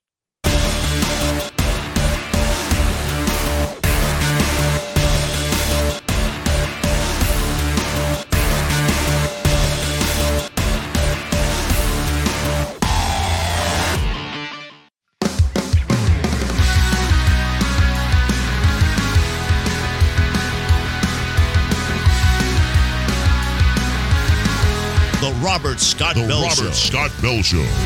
All right, back at it here. Second hour to go. Uh, one hour- more hour to go here. I love that on Thursdays we get to do the Sacred Fire of Liberty focus with Jonathan E. Mort and other special guests that we get to join in on. And we're going to talk this hour a little bit about how we can help uh, folks with PTSD, particularly those who have uh, uh, suffered under the you know, you know maybe battlefield conditions, served in the military, etc. Can we do it without drugs? Or even if they're on drugs, can we safely wean them off of them? Because there is no uh, definition of a, a PTSD as a drug deficiency disease. Uh, That's not that's not right. So we'll talk with Tim Shurr about that momentarily. Uh, I just want to acknowledge again, uh, uh, you know, just some some amazing things happening right now, and in in, in fact, offers to help people. And, he, and excuse me, we talk about even PTSD. These things, even emotional things, mental things, are exacerbated or made worse by the presence of toxic poisons in the body, heavy metals, uh, glyphosate, all kinds of things. And we've got a special deal from now until Sunday, the 24th of July at midnight Eastern time. We have been granted the freedom, if you will, the special offer to get you this nano-sized zeolite product cleaned up so there's no heavy metals in it that'll be bothersome to you that will then bind in a, in a colloidal suspension four sprays three times a day to get this first bottle at five dollars and that includes shipping, not just in the United States, but if you're in the United Kingdom in England, if you're in Canada, if you're in New Zealand, if you're in Australia, most of the English speaking world, you can access this special deal. And Super Don has it linked up in the show notes. In fact, I'm going to be talking uh, with the CEO of that company to, to get an idea of how the heck they're doing this. This is amazing. And I urge you, if you have any concern, if you have metal toxicity lingering, residual, because you have mercury fillings, silver fillings, had you had even one vaccine, much less multiple, have you been exposed to glyphosate? Everybody has. Pesticides of a toxic nature. Uh, these are fat soluble scenarios that are very difficult for the body to get rid of. And it's simple in a water base, four sprays three times a day. This advanced daily cellular detox is amazing. Five bucks, but you got to act fast and uh, you'll get that before July 24th to order. Uh, that is uh, Sunday at uh, by midnight Eastern time. So thank you for that. We'll be talking more about that now. Super Don, do we have any other announcements or any updates uh, before we uh, bring our guest on this hour? Just want to check in with you. I know you've been busy behind the scenes today. You're muted. I can't hear you. There we go. You, Yeah. You've still got it on the th- here. Oh, I can- I can I'm more pull it out. comfortable with this one There here. There we go. Okay. Too close. Too close for. I, yeah, come on, man. You don't need to be counting my nose hairs. I just shaved. so. I want everybody to see my pores. Uh, no, I don't think so. I don't think Okay. there's anything there. We've got uh, the poll of the day, which we'll do either at the end of the hour or we might do it in bonus time. Can you can sneak preview the question though? Yeah, possible? well, it, it went along with the uh, you know the the the the story that we're covering today, to, uh, Mm-hmm. asking the subscribers to the newsletter, would you support or oppose Congress passing a law that legalizes same legalizes same sex marriage national. nationally? Yeah. And you guys already kind of talked about that. We'll get an idea of what our uh, Sure. subscribers have to say. But I think it's important to uh, give a basis for why you believe it. I think that's uh, critical thinking and it demands it. So we understand, well, what are you thinking? Why? And, and I'm curious. And that was a little bit of my reasoning there. And uh, I've lived it. So it's not just a, a, a, theoretical, in my opinion. So anyway, thanks for that. So sign up for email alerts, or in this case, newsletters, as Super Don calls it. Uh, send RSB to 22828. By the way, shout out to my good friend Melissa, one of my wife's best friends. She was at the wedding in 1994 at the temple that uh, my wife and I got married. And again, no license required. And yet here we are 28 plus years later. Thank you. Love you, honey. And thank you all for being here. So, with that, let's welcome for the first time to the Robert Scott Bell Show. I think this is a connection with our good friend Laban Ditchburn. So, I know he's going to bring it. No pressure, Tim Shurr, but welcome to the Robert Scott Bell Show. Hey, Robert, it's a pleasure to be on with you today. Good to, And I've good to have enjoyed, uh, I've been listening, and uh, it's been a wonderful program so far. Well, I appreciate that, and and I'm I'm glad to have you on because it's a topic that you focus on more holistically for sure. Uh, in, in when we talk about veterans and and post traumatic stress disorder, uh, you know, it's not just a veterans problem. We know that. In fact, I think a lot of people are suffering from PTSD because of the COVID craziness we've been under two, two and a half years. So, whatever you're going to share with us today, I think it could probably be expanded to the population at large. Yeah, you're exactly right. We live in the age of anxiety where everybody is affected by some kind of stress, insecurity. We all go through what I call big T and little t traumas growing up in life. You know, the little t traumas are being embarrassed, not being picked to be on the team, being humiliated in front of the classroom. And then we have the more serious traumas verbal, physical, sexual abuse. And so many people have been impacted by that.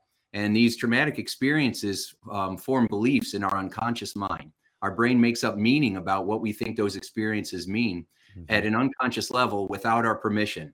And then those unconscious beliefs end up affecting us as adults. Mm-hmm. And so we form beliefs like, I'm not good enough, I'm not safe, you can't trust people.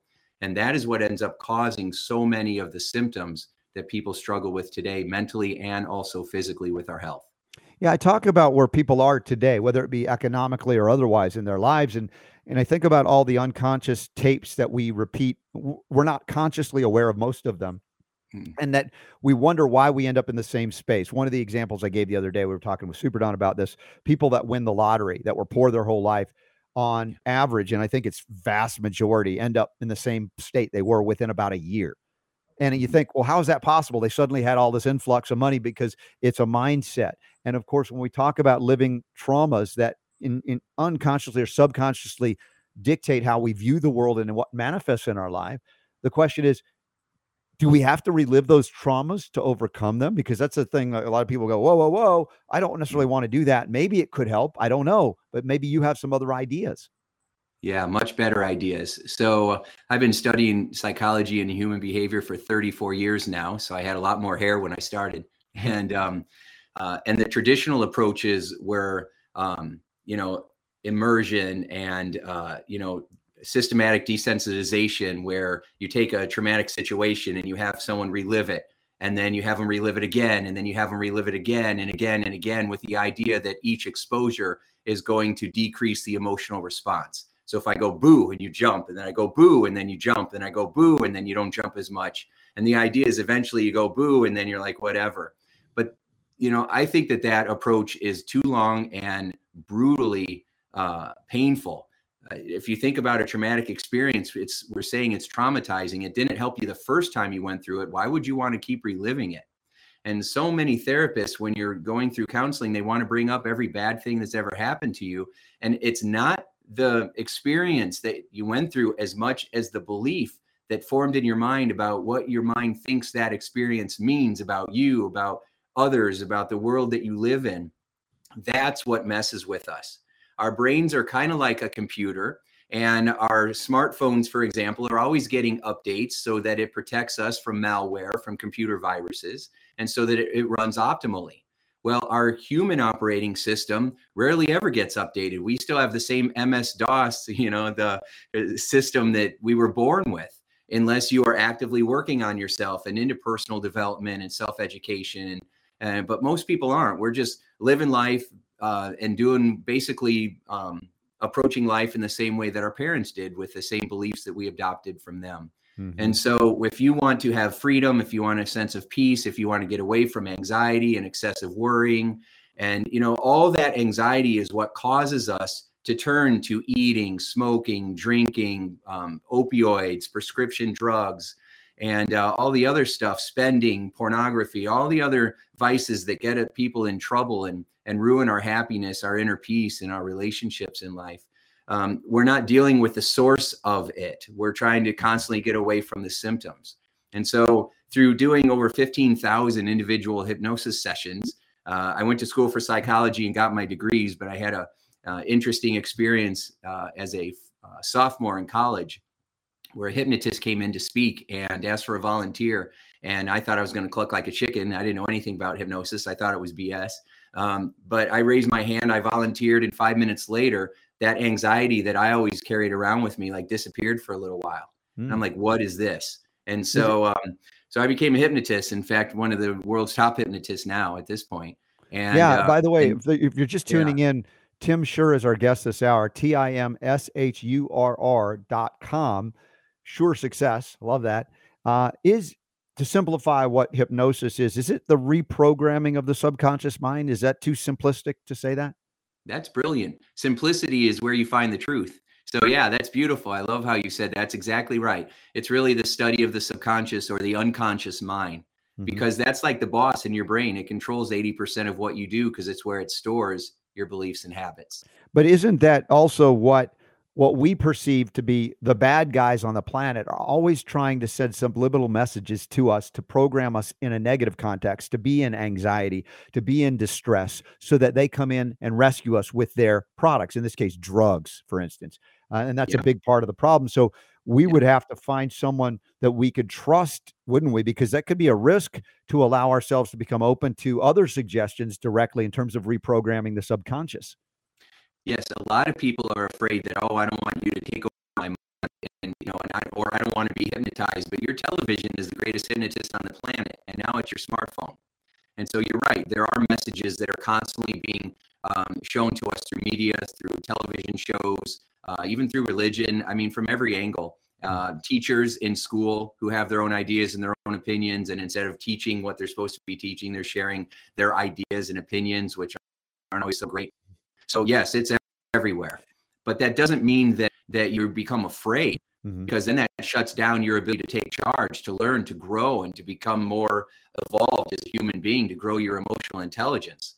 So instead, what we have to do is we have to understand what they're doing. We have to improve our self awareness and our uh, understanding of our own mind. That's Mhm. how you yourself because you can't avoid it because it's Mhm. everywhere. So Yeah. you have to understand how your mind works. And so, Well, uh, And I, I was thinking people. too, Tim, also about not just learning how to reprogram the subconscious, but also how to protect yourself from other subconscious suggestions or suggestions that would reach into it. Like you pointed out, all the hypnosis that comes through advertising or uh, politics and the evening news stuff, all of that.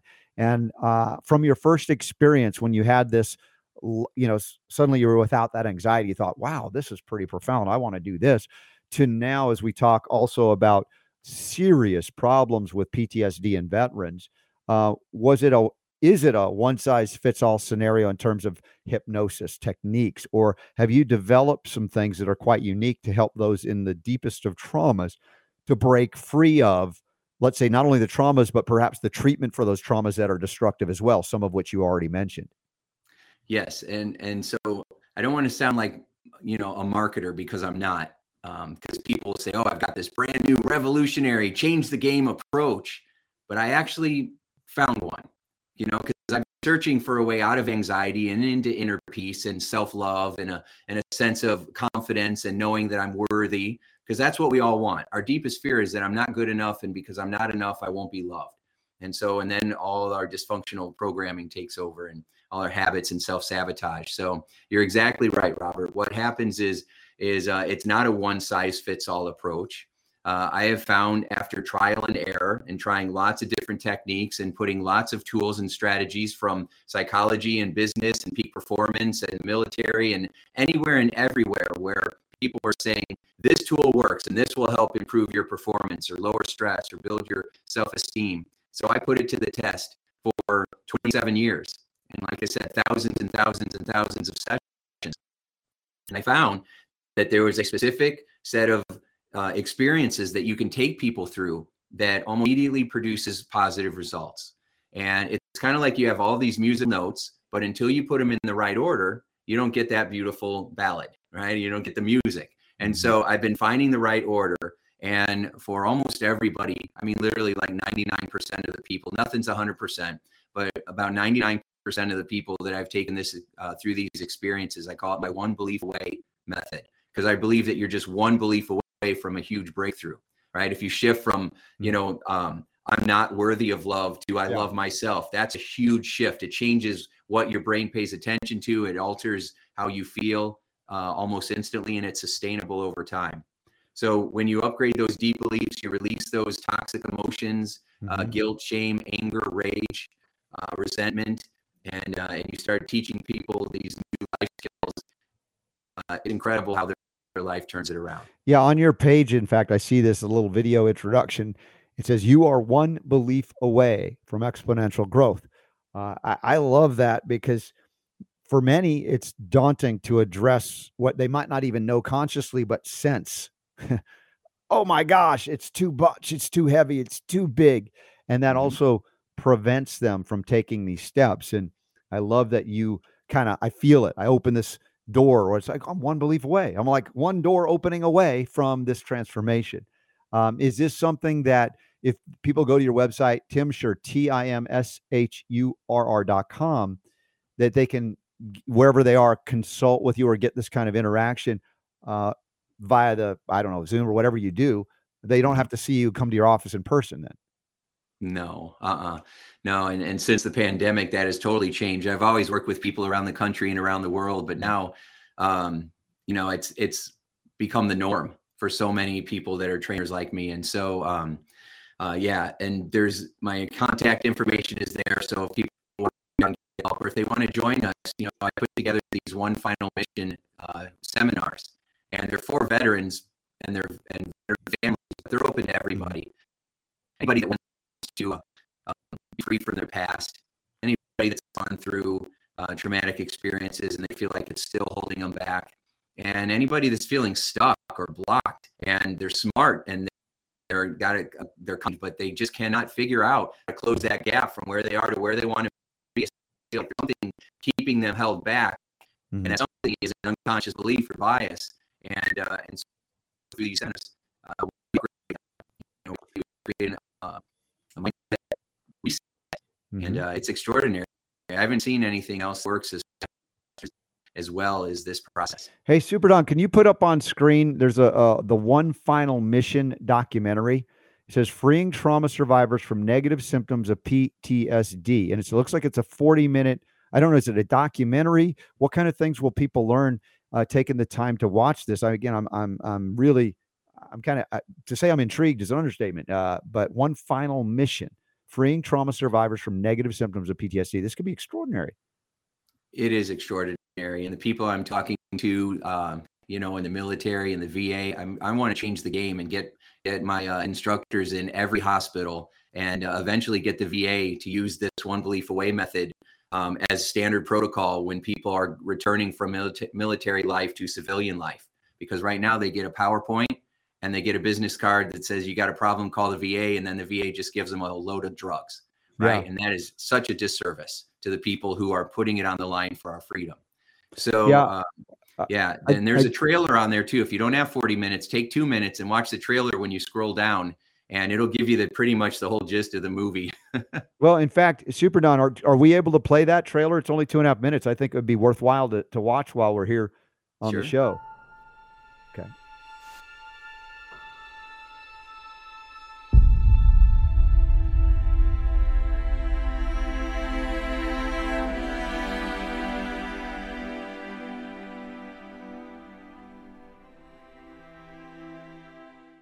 Sergeant First Class Joshua Kempf. I just completed my 21st year in the Army Infantry. You have all of this just going on in your head constantly due to uh, PTSD, just on repeat every time I close my eyes. And that's not a life that I, I want to live.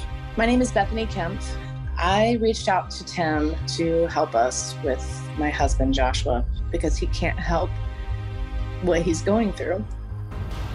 Just gonna feel like an idiot because here I am putting myself out there, telling I need help after I've been in talk therapy since 2004 because of the deployments. There was a lot of denial. I saw all the red flags, and I knew that he had some suppressed PTSD from the first deployment that he had never addressed. But after the second deployment, it just got much worse. We contacted Tim and uh, we asked him if he would help us together, and he absolutely did just that. He had talked about what we could do with my PTSD and with the anxiety and depression and the, really my struggles of self worth that I deal with. And as the wife of a veteran, sometimes it feels like all the focus and attention is put on them to heal. And we're just supposed to be like the support system. We went through the sessions and truly has changed my life. It's hard to really explain the level of impact that Tim has had after all of those years of me thinking that, you know, everyone would be better without my drama, my attitude, my yelling. That frustration has just basically evaporated in our house and it's unbelievable how much progress we've been able to make in just a few months compared to all these years of drudging through the mud of the talk therapy and you know the endless pills that the VA was trying to pump him through and now I truly get to live my life and enjoy the ones that I love the most.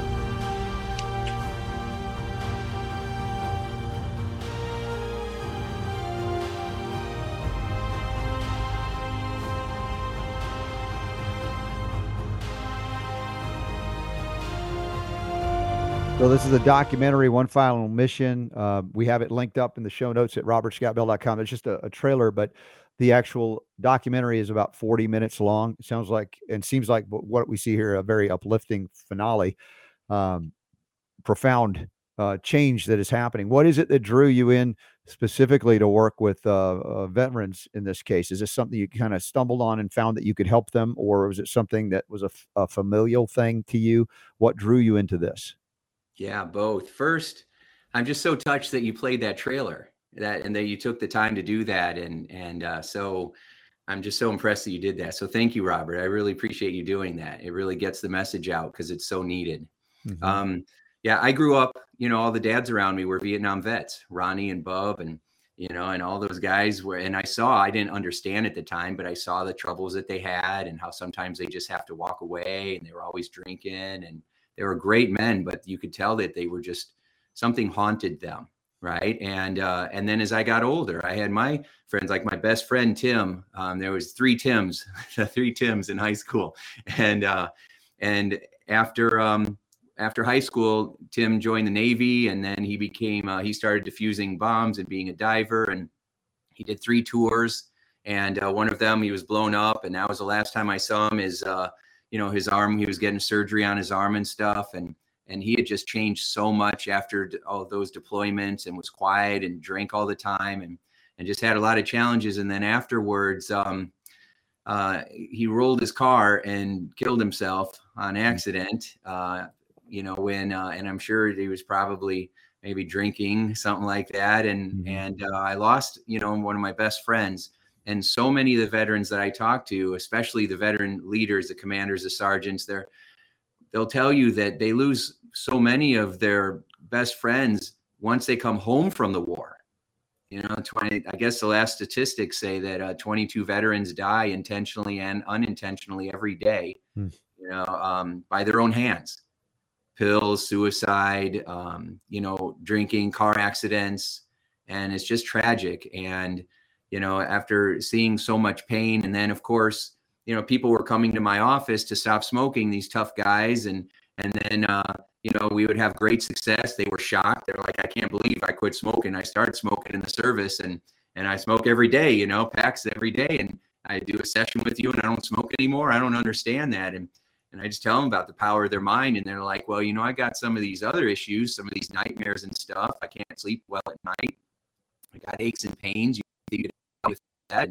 So I started helping them, and, and, over time, freeing them from that. There was one guy, and he used to, um, he was in his early 60s, and he said that, uh, you know he was in Vietnam. He was actually captured. He was a soldier, uh, a prisoner of war, and and um, but he got out, and this, that story itself was like could be made into a pretty scary movie.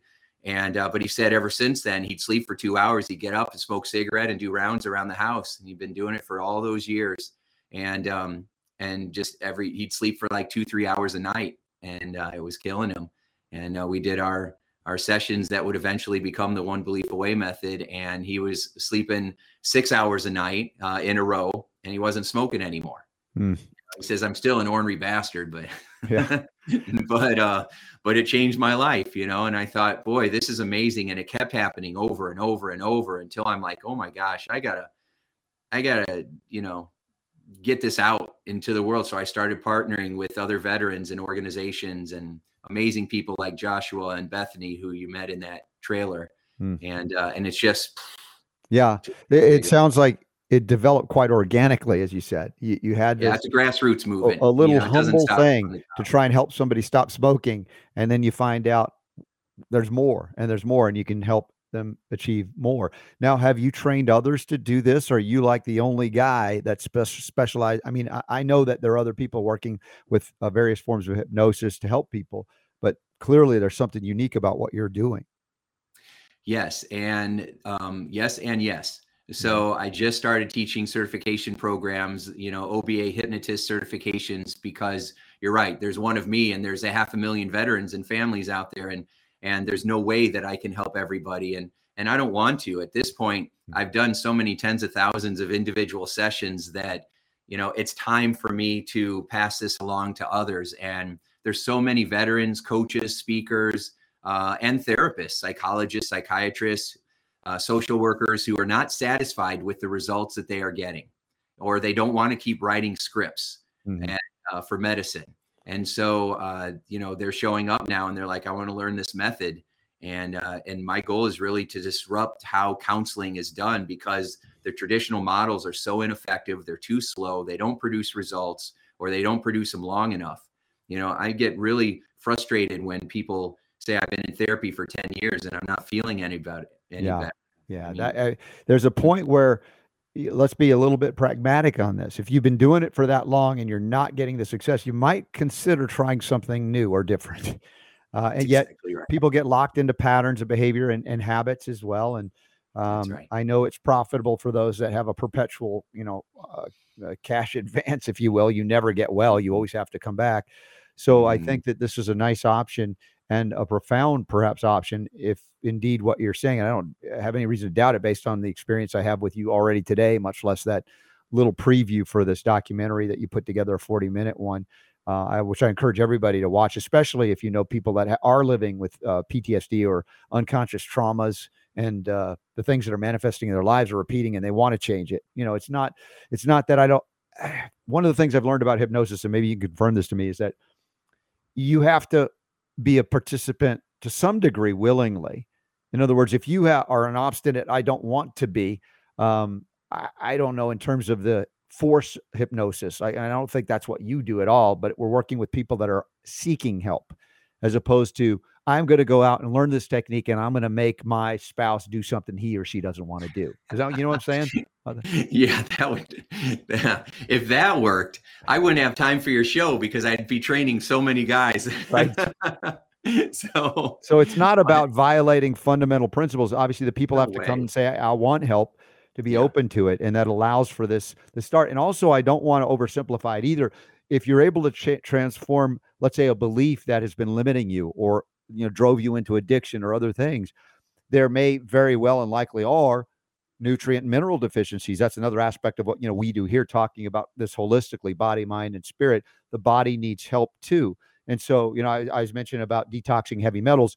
Many of these, you go Vietnam era Agent Orange. I mean, a lot of toxic poisons, or our modern day veterans have been exposed to uh, munitions, chemical munitions, the burning of these massive pits that are just mm-hmm. toxic as well. And uh, yeah. also the heavy metals that are oft, often injected through these experimental vaccines. So uh, I just want to yeah. bring this up real quick for everybody that's, uh, if you're just new to the show, uh, Touchstone Essentials has made this available, and I've been investigating these zeolites for a long time, but we've never come out and endorsed any because they often are containing the metals that we want to help remove from the body.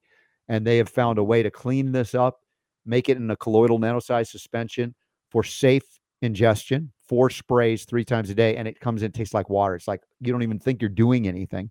And then this thing is going in anywhere in the body to grab these metals and these fat soluble toxins and help usher them safely out of the body without burdening your body. And so that may be another additional benefit. And they're giving us an opportunity for this week only up until the 24th of uh, July. That's this Sunday, midnight at Eastern time, uh, to get this for $5, just $5. And uh, free shipping included UK, uh, Australia, New Zealand, Canada, and the United States, and maybe some other countries. So check on that. And uh, you have a month to try it before you get another one. And if you don't like it, whoop de doo, five bucks. But I think many people will find this is pretty profound and another adjunct to help, in addition to what we're talking in terms of reprogramming the subconscious mind to make better choices and to overcome those limitations based on the anxieties we don't even know we're carrying, perhaps. Yeah. And those products that you're sharing are essential, they're crucial. You know, I, I, was listening, like I said, to the first part of the show and some of the products that you're sharing, and it's truth. I mean, we were, you know, there's generations of people that had fillings in there that were poisoning us, you know, and we didn't know because you go to the dentist, and of course they're going to do the right thing and take care of you. And maybe yeah. a lot of dentists didn't know. But you got to remember, I remember, uh, you know, the the time when uh, doctors smoked in the hospital right? And uh, you know you could smoke on airplanes and you could um, you know there was a lot of practices. I remember speaking at a um, american diabetes association and they had donuts outside. You know it was a time where we didn't use a lot of common sense and so we need these products. Our food is so diminished. Even when you're trying to buy organic food yeah. you have to supplement you know that's why these supplements and of course you've done your homework so you know the the ones that are actually good and healthy that are going to work versus a lot of the garbage that's out there. Yeah. That um, is just being sold for profit. And mm-hmm. I know mm-hmm. that's not what the show is about. Well, and, and this is why, you know, Ty Bollinger and I wrote this book some years ago called Unlock the Power to Heal. It's a real simple guide to some of these things that I've learned that we've learned so that we don't stumble and make the same mistakes that any of us could have made or maybe are making right now in terms of making choices about the things that are going to be truly supportive across the board. And yes, we all have unique needs, but when we decide to to to branch out into supporting our bodies, even to make the choices in terms of qualitative choices that are not in any way harmful but only helpful and you know that's a big part of you know you you when you research an area given field you become very good at it um, mm-hmm. you can help others just by your experience and sharing your experience which is why i'm glad that you're here today sharing your experience because there's a lot of people that desperately need help and don't often know where to turn or if they've been stuck in the pattern and rut that they're not breaking through after year after year after year try something different try something new and preferably something that doesn't add to the toxic poison in your body which clearly mm-hmm. tim you're not doing. No both of us are adding tremendous value because the mind and the body are together. They affect each other. It's the mind body connection and and so you've got to supplement your health because of the environment that we have and the kind of food and the quality. So we all need that. Everybody needs that. Um, stress and a lack of sleep, and then the foods that we eat all creates inflammation. And so you have products that are going to help people to feel more cleansed and healthy and boost your immune system so that the cells in your body can function optimally. And then I'm working on the mind part of it because mm-hmm if you have these fears that cause worry and stress and you're constantly obsessing or you're struggling with cravings or if mm-hmm. you can't lose weight so much of that is because of the mental program that we have that we picked up as kids mm-hmm. and just trying to have a positive attitude and use willpower to get through it is not going to work and mm-hmm. uh, reading a self-help book can make you feel a little better but it doesn't change your unconscious programming yeah, and, and, this approach does. Transforming that unconscious programming also allows you to make better choices in every area of your life because you don't realize how that programming, you know, limits you from even seeing things that are right there in front of you that would transform you this moment. And you can with the program, you can't even see what is there because in your mind it's not there based on the programming, and that's astonishing to consider because people say, "How do you not see this?" Everybody's had these thoughts. Super Don does all the time. How do you not see what I'm seeing? How do you not understand what I'm saying? And there are blocks. There are literally mental, if you will, patterns, aberrations, whatever you want to call it, or programming that blocks people from hearing and seeing that which is right before their very eyes, including what I talk about the gifts of healing that are always surrounding us, trying to enter us. And that when we are unable to see them, it is not the fault of those gifts or that which is giving those gifts. I believe God, our creator. Uh, it is our own limitations because of those programs, those traumas that have corrupted our worldview to such a degree that we don't think we're worthy of those mm-hmm. gifts. So we repeat patterns of I can't and fill in the blanks, whether it be mm-hmm. I can't afford it or whatever. And we don't realize that comes from belief systems that are subconscious manifesting that again, a worthiness is a big one, as you know. Oh yeah. Yeah, that's exactly right. I love everything that you said. And, and you know, we call them blind spots. Hmm. You know, in the business world, we'll call them blind spots. And so your brain has all this information that it can pay attention to. You know, you've got millions of bits of data and information coming in through your five senses every second. And your brain can't handle all of that. So it only pays attention to about seven to, to nine chunks of data or information right? So maybe you're you notice the room temperature and you you hear um, an airplane outside or you're listening to the to the kids in the other room you know and you're noticing how your butt feels in the chair. You're you're paying attention to this information but your mind is deleting distorting and generalizing all that other information that's coming in through your senses mm-hmm. if it feels it's not relevant if it had if you have a belief that um, this is false and this is true then you are only going to pay attention to the information that you believe is true right? And so you won't even pay attention to any other feedback because mm-hmm. your brain will say well that's not important. That doesn't fit with my values. That's not what i believe in. That's not what i was taught in the past. And so it literally starts deleting it out of your awareness so it's like you have these blinders on these beliefs and yeah. blinders, yeah. and your big breakthrough and your blessings and your gifts are right there, but you won't see them mm-hmm. because of those blinders until we expand your yeah. self awareness. Right, yeah, beautiful visual. It's like they hit you, they bounce right off, you don't even know it. And mm-hmm. and in a sense, um, we perceive perhaps those beliefs are protecting us because of that trauma. Mm-hmm.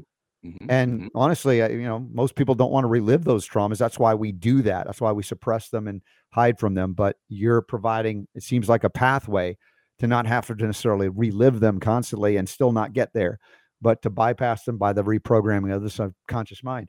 Um, on the website, timshurr.com, we have it linked up today at robertscottbell.com. You can check it out uh, T-I-M-S-H-U-R-R.com, including to the uh, 40 minute uh, documentary presentation, The One Final Mission, Freeing Trauma Survivors from Negative Symptoms of PTSD.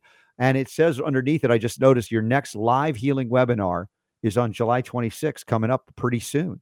Uh, yeah. And and it, there's just a name and an email, and you get free access to this, and you have free access to the power of your unconscious mind and immediate access to previous webinar replays. That's awesome. You're very generous of you. Yeah, I'm all about, you know, 80% of what I do, I'm just giving away because I want people to have the resources. And those webinars aren't just pitches on selling you something. I mean, they are stories. Joshua's on there, I'm on there. It's lots of high quality content. And then I take you through an experience so that every webinar is different. It's not the same old one over and over, and you get a new breakthrough experience every time. And uh, so it's extraordinarily valuable, and the price is right. So it's free. So uh, yeah, and then you get a copy of my new program, The Power of Your Unconscious Mind. I think you, if you go to timshurr.com, you can probably yeah. get a free copy of it there as well. Cool. So um, I'm sure all the links will be in the show notes. But yeah, it's I mean it's really extraordinary. There really isn't anything else out there like it uh, in this the way that we do it. So it's fun, it's empowering, and uh, you should expect pretty amazing results. And that I raise the bar really high because I can back it up. Nice. Well, Tim, grateful to meet you, connect with you, have you on the pro- program today, and uh, I pray that we can reprogram people who will want to be reprogrammed in a powerful, positive, uplifting way to change and transform their lives so they're no longer victims of the traumas they've experienced and uh, can overcome them without having to relive it. That's uh, uh, uh you know a big obstacle for many. So Tim, grateful for you. And, and shout out to our friend Laban Ditchburn for connecting us. I really appreciate what you're doing. Yeah, yeah. Laban is amazing. And so um, thank you. I want to thank you for all that you do and for all the wealth of wisdom and information and resources that you're sharing to make this world a better place. And and uh, Don is a rock star. I mean, he really uh, knows how to put on an extraordinary show. So I'm grateful for both of you and and uh, and for everybody that's listening, watching, and paying attention. You know, we mm-hmm. the the mission for me is to end needless emotional suffering. So let's continue to use the power of our mind to create our life by design. Well, and you used a key word there, sharing. Uh, if you guys and gals out there feel like you know somebody that could benefit by this that has no earthly idea, maybe they wouldn't like the rest of the Robert Scott Bell show, but this particular episode, please share it because Tim's helping people tremendously. I can tell, I can see it, I can feel it and I'm grateful for that. So, Tim and Super Don, thanks for making it go so well. Apologize to anybody that had uh, difficulty with the audio. Tim, some of the time I, I noticed that your green bars on the internet connection went to yellow cautionary. So there were some times where it might not have been perfect, but regardless, check out timshurr.com and it's linked in the show notes today at robertscottbell.com. The first airing of this show on the uh, 21st of July, 2022, when we finally connected with Tim. Thank you, my brother. Thank you so much. All right, that's Tim Shurr. Once again, check it out. Great work that's being done out there. I'm just honored to be able to share these good folks that are empowering people, body, mind, spirit, whatever level that you're ready to handle it. Uh, and maybe this is a tool for you. Maybe it's not, but maybe you know somebody it is for. So please share it like you share the show. And then thank you for that. Uh, Super D, we got uh, a little bit more time today on the broadcast. Uh, pretty good Sacred Fire of Liberty discussion, including what we did with Tim in the second hour, uh, helping folks that really need the help in a way that I think I, I, sense people are ready for more than ever. You hit that wall enough times and you go, all right, I'm bleeding every time I hit it. Maybe there's another way around it, under it, over it, through it that doesn't require me bleeding every time. Right. Yeah. No, very interesting. You know, and, and anything we can do to help the troops. Yeah. You know, I mean, you know, we, we it, it's something that we have talked about off and on over the years, uh, ever since you and I started working together. That you know, anytime there's something comes around, that uh, you know we can do to help those guys out because you know they they go and they do what they're supposed to do mm-hmm. and uh, when they come home they're still fighting whatever it was that they were fighting overseas you know they bring it home with them it's not like it stays there and then they come home and everything goes back to normal it's something that yeah. a lot of these guys they fight for the rest of their lives and sometimes it's the the, the end of their lives mm-hmm. once they get home yeah. Um, in fact, there's more people that die. I, I believe. I'm just. I'm, I'm pretty sure I'm accurate on this, but there are more people that die uh, as a result of the of the war after they come home. Yeah, than, not during it. Yeah, yeah. Right. So it's yeah. it's it's an important thing, and that's cool to see him doing that. You know, I I I, I said this question. I said, what if they threw a war and no one showed up? Yeah. now, it wouldn't that be lovely, right? Yeah. That obviously is not realistic, but at the same point in time, do we have freedom to not show up? Uh, and I say that just beyond, you know, war like we think of war, but what if they threw a trauma and you didn't show up for it? And, and I mean, that's outside of the, the war field, but I think that part of our recognition of, of life itself and the gift of life that I believe it is, is that we are granted the freedom to experience things that are often horrible. You know, we can look, any of us can look into our lives and go, man, that really sucked at the same time, these things can either transform us or kill us. And then we come back to another saying that which does not kill you can make you stronger. And yet, some of those things make people weaker or drive them into, as, as uh, Tim discussed, you know, addiction and other destructive things as well. And who's to decide? You know, some people seemingly overcome it and and do extraordinary things, and others end up, you say, taking their own lives. I don't know how to predict who does what, but I do know that if we can provide opportunities and options like what Tim's doing, we might be able to get some of those folks that are headed down that destructive or in that destructive path or direction to find their way out. And uh, and, mm-hmm. and everybody responds differently to different things, and that's why I'm grateful that we can uh, share some of these unique options that we we didn't know like yesterday. Now we know uh, with Tim Shurr, and that's again the good works of of Laban in connecting us with these good people. I'm grateful to him. He is just a wealth of a yeah. wealth of of guest uh, suggestions. He really is. He's uh, very well connected and networked yeah. with a lot of lot of uh, neat people. And by the way, the hypnotism. Have you ever done hypnotism before? Uh, yeah, many, many, many years ago. I remember that early on in a lot of my discovery, if you will, and looking into the power of the mind and uh, mm-hmm. uh, programming it. So it's been a long time, but yeah, I, have had some interesting experiences with it over this lifetime. Yes, I actually, when I back in the day when I was was training, um, mm. I I took advantage of hypnotherapy, mm-hmm. um, and it works. Yeah, it does work. It is it is a, a, a real thing. But you know, like you said though, uh, it is something that you have to. You know, you see these things on TV, right, where the guy's walking down the street and he goes up to a guy and he goes, "Go to sleep," and the guy falls. Oh, yeah, yeah. you know, and it's like I don't know how real that is. I think a lot of that is just you know like TV stuff. Mm-hmm. Um, but uh, it is something you have to be willing to mm-hmm. do and yeah. allow yourself to to to do. Mm-hmm. Um, in my experience, anyway. Yeah. Um, and not everybody can do it either. You know, I mean, some people can, some you know, some people can't, but it's definitely worth looking at. I got a message in the chat room. Mm-hmm. Pat was wondering if, if if the link to his webinar uh, would be okay. in the newsletter. Probably won't be in the newsletter, but I will send. I'll put it in the chat room for you. I'll okay. go grab it real quick and I'll put it in the chat room for you. Um, or you can just go to go to that uh, page with the documentary, the where the documentary is. It's it. in the show notes as well. Yeah, but yeah, definitely link that uh, for everybody. Make it easy. Um, also, I think Pat asked about the uh, the the deal on the Zeolite, five dollar yeah. deal. Yeah. Is it per household or per person? I, I don't know unless you try That's to order question. like like you do a secondary order with a different name at the same address with a different credit card. Because probably these programs are going to default and say you only get it once, but maybe if you use a different name and a different credit card, will it default to oh it's the same address or not? I don't know. It's a good question. Uh, and I, since I already talked with uh, uh, the owner, I didn't get to ask that question. I didn't know. That's a, that's a good question. Didn't think Yeah. about that one. I mean, the only thing is you could try, see what happens if it if it kicks it back and says you're only one one per, but give it a try with a different name and a different card if you do that, and maybe it'll work. I don't know. I don't know. Let's see what else. Kevin Tuttle, the show just seems getting better than ever. That's because of Kevin and now. well, Layden yeah, he, he kind of plays business. plays a role in there. Yeah, for reals. He's complimenting himself. Yeah, no, he's good. Um, He says he plays a minor role in it.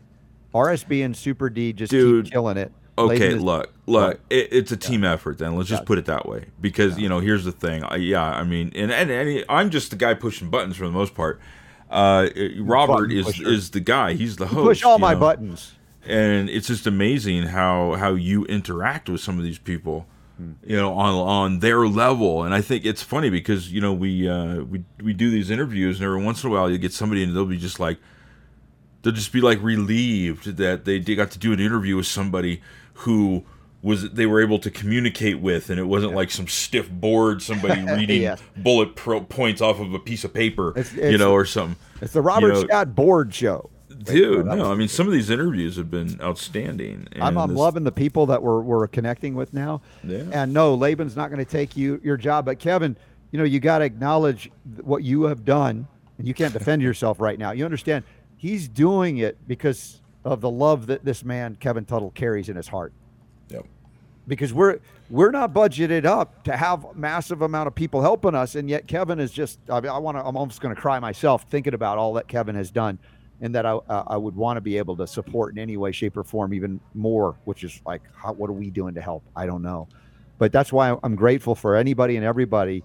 If you're able to, even just becoming part of the patron support group, uh, it helps us to do these things and hopefully more, right? To, to support those that are supporting us in this way. And so, Kevin, uh, if you don't know how much gratitude I have for you and Super Don does, you've been amazing to bring these folks to us. And no, Laban is awesome as he is. He's not taking what you're doing away. It's only Well, it just shows you. It shows you, you know, the benefits of networking with people and like mind and stuff because that's just how it works. You know, you meet somebody and somebody introduces you to somebody, and then you meet somebody, and then, then those people collaborate, and you know, that- Yeah. we need we need more of that in in, in this this uh, this mission that we're on, that all of us are on. I'm trying to get the word out. yeah, no, that's why you're the host of the show, right? Not I. Not So- me. Final story of the day before we do our break and then come back for a bonus round. UK government offers farmers cash incentives to sell their land. Now, this is is, is really piggybacking off of the stories out of the Netherlands, where the government is actively trying to shut farmers down from doing their job to grow, and and then we piggyback that off of the story out of Sri Lanka, which is uh, you know a fascinating story because the government to to meet the I don't what is it the GSE scores I forget what they're called but uh, th- they basically said the entire country of Sri Lanka has to go organic instead of chemical agriculture oil. Now you'd think that Robert Scott Bell would be all for that. Rah rah, it's gone all organic. On one level, yes, it's fascinating and it's it's obviously beneficial, but on another level, the real cost of doing that suddenly, stop and start, is a disaster absolute disaster because the vast majority of the people of Sri Lanka survive on oil produced food. The vast majority of the people on planet Earth are alive today. Why did we have a population explosion throughout the history of the planet that we know of, where the world population was what in the hundreds of thousands to the millions, maybe it got to a billion. It kind of was just there for for a long time, centuries. And then when did it explode? In the era of oil. Liam Scheff was excellent at describing this. Oil freed up resources and energy that we would normally have to have slaves, slave labor to produce. That's why we talk about oil as slave. Everybody is a slave owner, not of human beings necessarily, although the Fed is trying to enslave us all to debt that can never be repaid. That's a separate discussion. But oil pre- provided a means by which the energy held within the earth could be converted to have the energy for more humans to exist on this planet than ever before.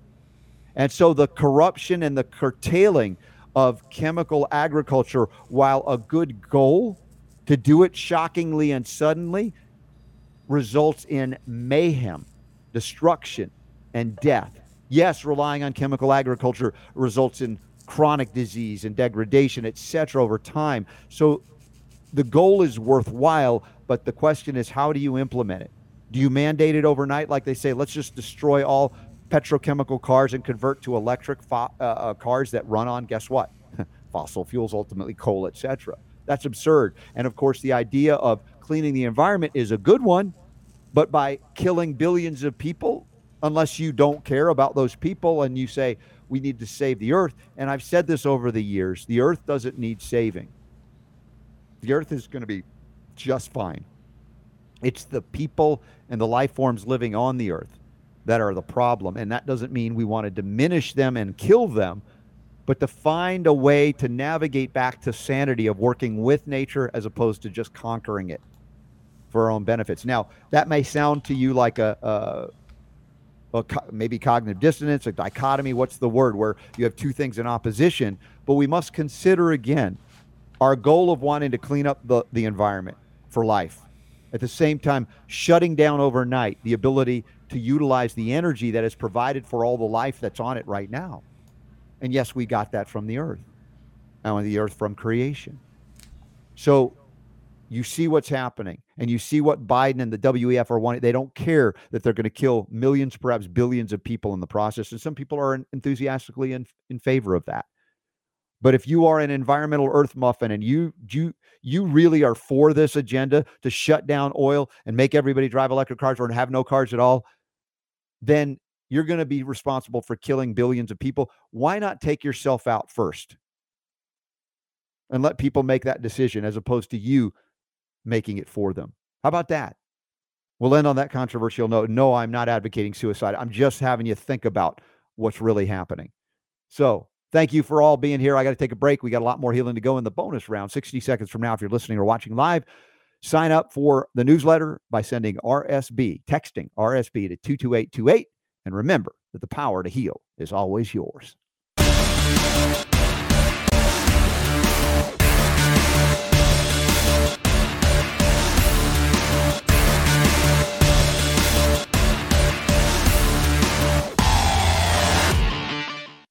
Okay, let's see what we got. Comments in the chat room as we're in the bonus round right now. Uh, Pat says, at RSB, the pre Kevin days weren't that bad. it, it's just exponentially, that's a Bidenism, better now. So Uh. exponentially, exponentially, that's great. Yes. I love it. Love it. No, I. It's like who were we? Chop liver before Kevin? No, we're not saying that. But Kevin's been. It's the plus factor. We always try to do better, be better, and we know better. We do better. And people come into our, your lives, come into our life that have in, made our lives better. And Kevin's one of those folks. And and and so many of you who have met Kevin know the heart that this man has, what he's been through. You know, you know, if you've seen his story and what he's been through to get to this point. And there are people that never take the time to find out why a person is the way they are, what they've been through. And they just, you know, they, they tend to dismiss people based on what other people say. Don't do that. Find out for yourself. Try to connect heart to heart if it's possible. I mean, sometimes it's not. But I think that, uh, I like with these guests that we've had on, whether it be Kevin Laban or whatever, I- the point is, people that are heart centered, I can sense it, and you can see my enthusiasm in interacting with them. Not everybody has those motives from the what we would perceive to be the right place, and those that do, I just I connect with energetically, and then you see what happens verbally in many time many cases. Now there were points in that interview I hear from some of you. My wife even texted and said the, the his audio was really bad, but I could see that his connectivity internet was was spotty and yet we heard him better and superdon heard him better we didn't know until superdon checked the feed going out It's it was not weird. as good yeah It's weird, and we've experienced this one time before, where you it was the uh, the interview that you pre-recorded with um, Anne. Anne Archer. we never got to yeah. air it because it was so bad but i, It, I it was like in you couldn't ears. hear it when Yeah. it was happening Yeah. Mm-hmm. on our end, but the end result was was worse, and that was one of those cases where. And so I started monitoring it on the feed, and I could hear the crackling, and then it would get better, and then it would crackle. Yeah. Towards the end, it seemed to clear up and be better, but it seemed like it coincided with his internet connection. So Yeah. Well, th- th- definitely. those are things we have no control over. So Yeah.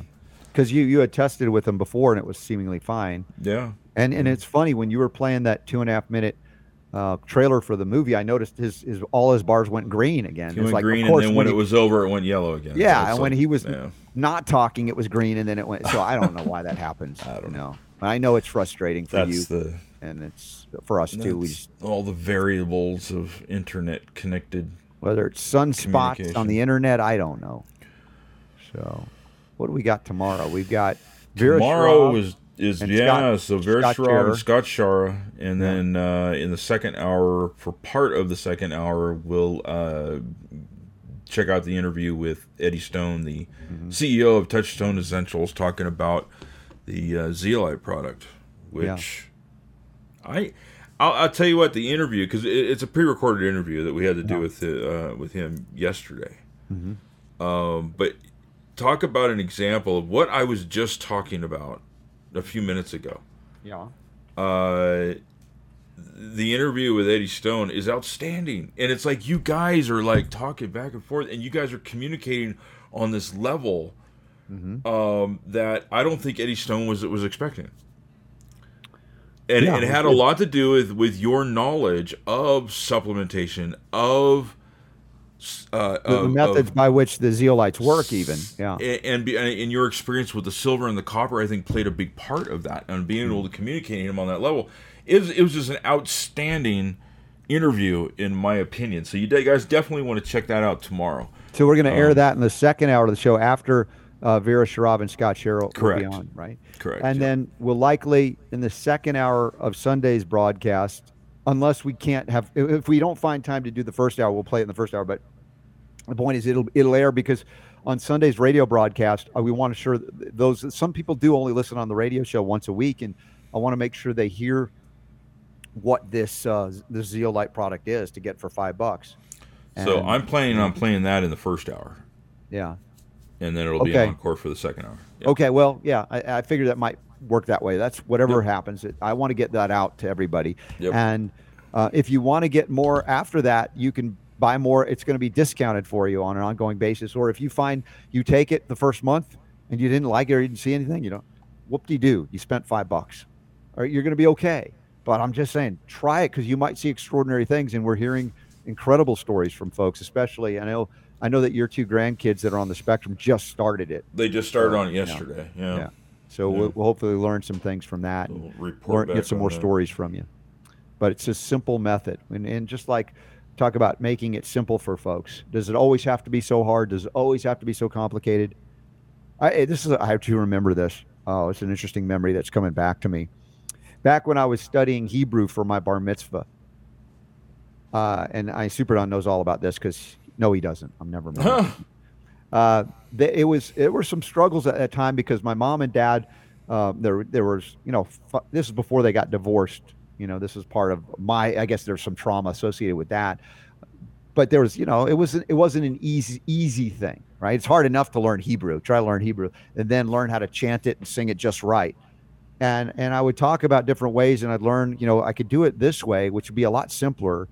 And and then there was this thing that no no no you have to do it the hard way. I'm like why? Why do i always have to do it? Why do i have to do that so there's something in me that says if you can do it in a simpler way that's there's nothing wrong with that. Now some people would say well shortcuts that's cheating. Well good. If you're in a game that has four corners of the game and the rules are written in this way and you clearly violate the rules of the game all right that's cheating okay based on that thing. And i thought in life i couldn't find let's say the the rabbinic or biblical limitation on different ways to learn Hebrew or chant Hebrew. I was like, if I could do it this way, would that be a sin? I, I, I didn't occur to me. So my tendency is to, I talk about the law of economy, find the most efficient way to get there. Now, in many ways, you can't get past the work that is called repetition. Even in learning a song, like my, my daughter's learning the song to, to sing this this weekend at the worship service, it's practice, practice. And there, there's no shortcut to that necessarily. Now, some people have a natural ability to pick things up quicker than others, but those people that are really awesome at one thing may find themselves feeling very handicapped in some way to do something else that you're really good at and you could pick up much quicker than that. So for me, I said, if I can find a simpler way to do it, I think that's okay. Now, that doesn't mean I didn't learn how to do it. I just learned it in a different way. Uh, so I don't know if you have an example of that in your life, Super D, um, when you were bar mitzvah. You know, the concept of working smarter and not harder Mm, yeah, is yeah, something I appreciate. Mhm. Haven't always been really good at it, but Yeah. that that to me is always you know th- that's that's the um, that's success in my opinion. Mm-hmm. When you can figure out how to do something smarter rather than harder, Yeah. then then you have achieved um, you know the, the the ultimate success there. And so I don't you know like you said if, unless as long as there's no moral or ethical issue with doing it a certain way, Right. why not? I Yeah. mean, why It- why wouldn't why wouldn't you do that? We're not talking about uh, buying somebody's urine to pass a drug test.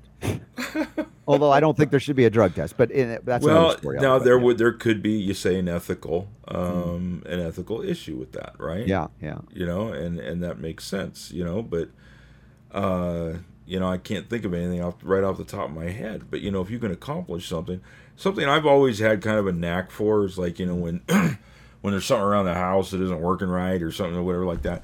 I, I have I have the MacGyver gene somewhere. It it, Yeah. it, it ended up in my DNA, and mm-hmm. so I've been pretty good at being able to rig stuff and making it Yeah. work or figuring out solutions based on what it is that's around me. Yeah, I you I and can me look at something and go, like okay, that. if I take that and I do this with it, something like that, it's going to fix But don't the situation. Don't you feel really good and accomplished when you are able to do that though? Too? Oh, totally, Like, totally. "Oh, dude, I'm the man. Heck right? yeah, heck yeah. That's Heck cool. yeah. I think that's why so many guys liked watching MacGyver, Mm-hmm. even though what he did, if you if you remember the show, uh, did you did you watch MacGyver back in the day?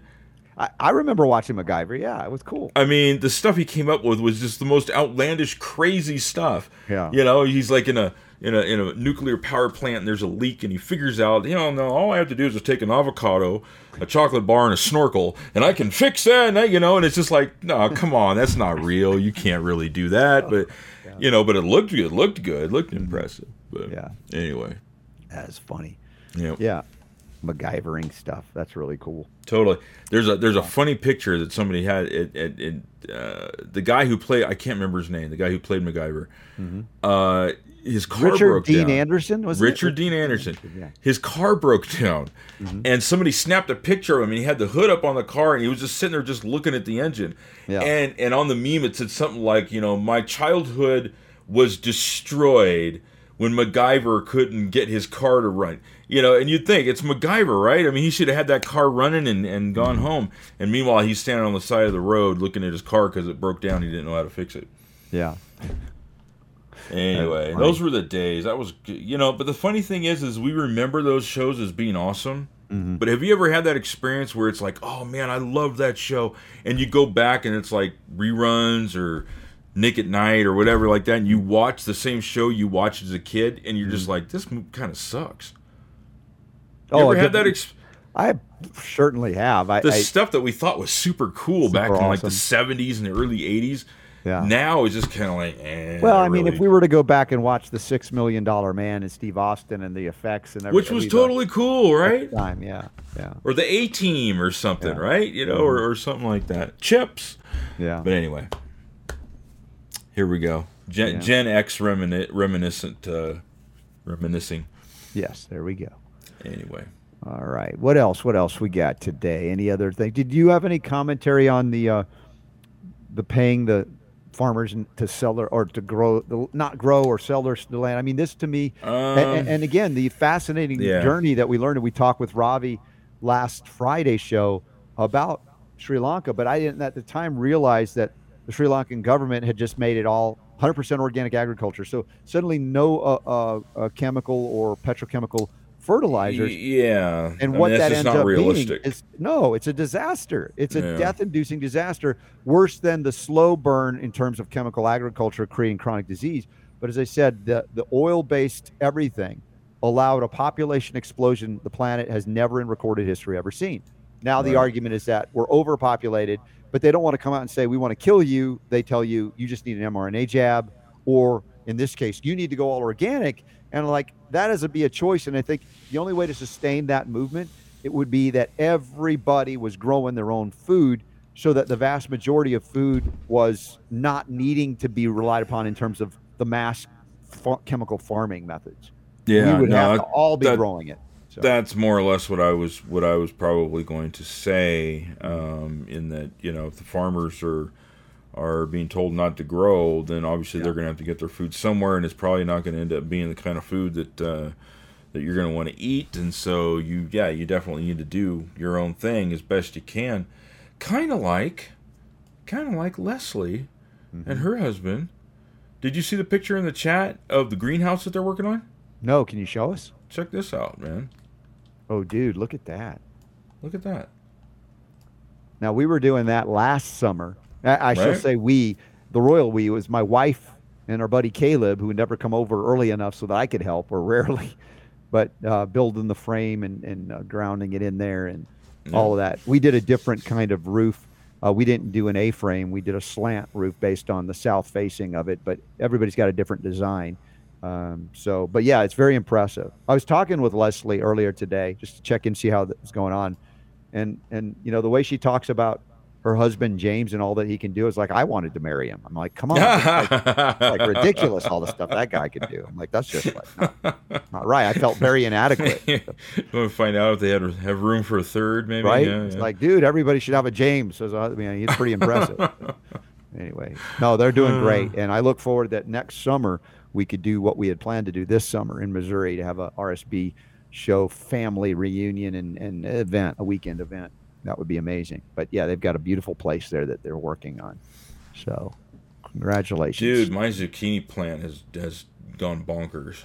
You got a lot of zucchinis coming in. Well, there's there's zucchinis coming in, Mm. but dude, I I don't know. I just I didn't realize how huge it was. The plant itself was going to get. Mm-hmm. It's like I, especially in the morning, because you know what Yeah. I, I'll, I'll I'll water it at night. You Yeah. know, probably around eight, you know, nine o'clock or so, while there's just Yeah. enough light, you know, that I can see. Yep. And then when I get up in the morning, man, these gigantic leaves and stuff, and they're like, oh, you know, like reaching for the sky, this huge with these flowers, you know, and stuff, and everything like that. So I'm really impressed with the zucchini. I've got tomatoes on two plants now, Great. which is really cool. Yep. Um, We're harvesting and- tomatoes. We're about to harvest our first, I think, uh, zucchinis, two of them at least, and more coming. And then the delicata squash is still growing. I've been eating some strawberries, little ones from the greenhouse. Uh, we've been harvesting lettuce regularly now. Uh, there's more lettuce on the way. We've been doing Swiss chard. Um, the tomatoes, yes, are coming in. Uh, gosh, there's so much. The green beans are amazing that are already coming in. We've been eating those, and they're just so delicious when they're Cool. so fresh. Uh, I haven't but- gotten to the point where I've eaten anything yet, but I'm really, really close. Close, There's, yeah. One of the radishes is poking up out of the ground. It's like grown like out of the ground now. Mm-hmm. Yeah. And I'm looking, I'm going, wow, it's a radish. You Wesley it's radish. a thing, right? You know, Yeah. I don't know what I'm gonna do with it, but um, Cut it up into your salad, whatever. Yeah, I don't Do know. that? No, you don't like I salad. roast it instead. Roast a radish. Dude, roasted root vegetables are awesome. Well, that's true. They are they are really good, and I mean, there's stuff where I I, I would never be like like go out of my way to eat. Mm-hmm. I'm not a big fan of, of uh, sweet potatoes. Never Oh, have been. Man, I love sweet Thanksgiving potatoes. ruined that for me. Dude, I love sweet potatoes. Um, Yuck. Of course, Any day. yams I guess are a I'll little eat 'em any different than day. sweet potatoes, but but you know, I mean stuff like rutabagas and, and and you know stuff like that. When you put those, you cut them up and you put them in the oven. You roast them. You put a little bit of you know olive oil or salt or something. Yeah, that like can be good. Oh man, they're Yeah. good. I could just All eat right. those for days. I look forward to hearing about your adventures in root vegetables. Yeah, well, I've I've already been on that adventure because I, I buy them, but um, the the radish, yeah, yeah. Mm-hmm. Our we'll friend see how it goes. Marge, who's in the chat room watching on, what's the purple one? Is that Twitch? Yeah. She, you know, she would conveniently disappear if we talk about subjects she doesn't want to hear about, which we love you, Marge, for that. We're not, it's okay. Uh, But she said she could watch the old Saturday Night Live shows all night before comedy got censored. I, I wouldn't have pictured Marge as someone that really appreciated the old Saturday Night Live. Marge, that's great. That's that's a new side of you I didn't Yeah. know. There, And- look, I mean, there's classics, and there's there's some humor, and some sh- you know things like that, movies, Mm-hmm. um, that you know will stand the test of time just because Yeah. of what they are. There are other ones though, like we were talking about 80 sit- sitcoms and stuff, mm. Yeah. Oh, yeah. and really, like I said, you used to watch this stuff, but gosh, there's what how things have changed and evolved over time. But what about the- humor? what about the seventies? All in the Family and Sanford and Son. Sanford and Son? Probably one of my favorites. That's still you that's in the that. top. That's easily Yeah. in the top five. At Totally least, yeah. politically incorrect, but totally amazing what they Yeah. did at that time. Red Sanford and and Son was great.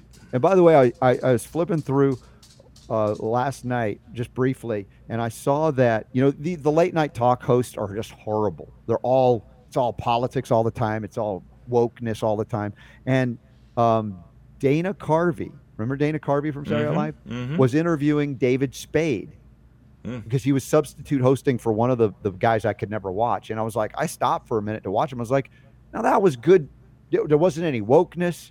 There wasn't any, it wasn't any of that. It was just like two guys talking about stuff and laughing and, fu- and it's like, am I, that's not being old. That's like, that's like basically when you were human beings, you could talk about stuff and laugh about Right. stuff. It was like Right. watchable. A late night show was watchable because you had guys that understood it wasn't about, oh, we always got to be politically correct. In fact, we have to have a political statement every time we make a comedy. It's like none, none of that. It was like that's what we're talking It's about like going back conversation. early You know what I mean? Saturday Night Live. It was Yeah. insult everybody as opposed to only one. You know, Equal opportunity, right. And absolutely. I can appreciate Yep. that. So, John and you Belushi didn't you didn't have the you didn't have the canceling and the censorship Yeah. like you do today. Did you see that uh, Dave Chappelle has his had his show canceled? The the oh, venue canceled him. Yeah, Minneapolis. Yeah. Uh, yeah, and then some other places picked it up, but Chappelle because he he doesn't follow the party line on whatever transphobia is. no. I'm like, dude, I'm sorry. And it's you- just jokes. You know, the thing is, is you Yeah. know, it's not. He's not transphobic. He's not. not at all. No. You know, um, you know. But what's uh, not funny are people that are grooming children and that are encouraging them to butcher their bodies before they're adults and can figure out what they want to do with their bodies. That's disgusting. You know, I recognize there are people that have this confusion, whatever it is, but dude, come on. Let kids be kids. Don't start doing this when they're kids. Sorry, not playing that game here. And Yeah. that would make me canceled, of course, in many places, just saying that. But that's okay. Yes, sir. Yeah. All All right, right, so- good show. Jonathan Emord, Tim Shurr, awesome stuff. Yeah, it was good. We'll be back tomorrow with Vera Shah, uh, Sharav and Scott Shara Mm-hmm. and Eddie Stone and you guys, hopefully. Yeah. And um, don't forget, if you haven't taken advantage of the uh, the special on the Pure Body Extra, there's a banner at the website. Very easy. When you go to the homepage, you don't even have to go to the show notes. Homepage, upper right hand corner, banner. Just click on that, and that's how you get to it. Christy says, "Don't let your radishes get too big." I've heard that. Yeah.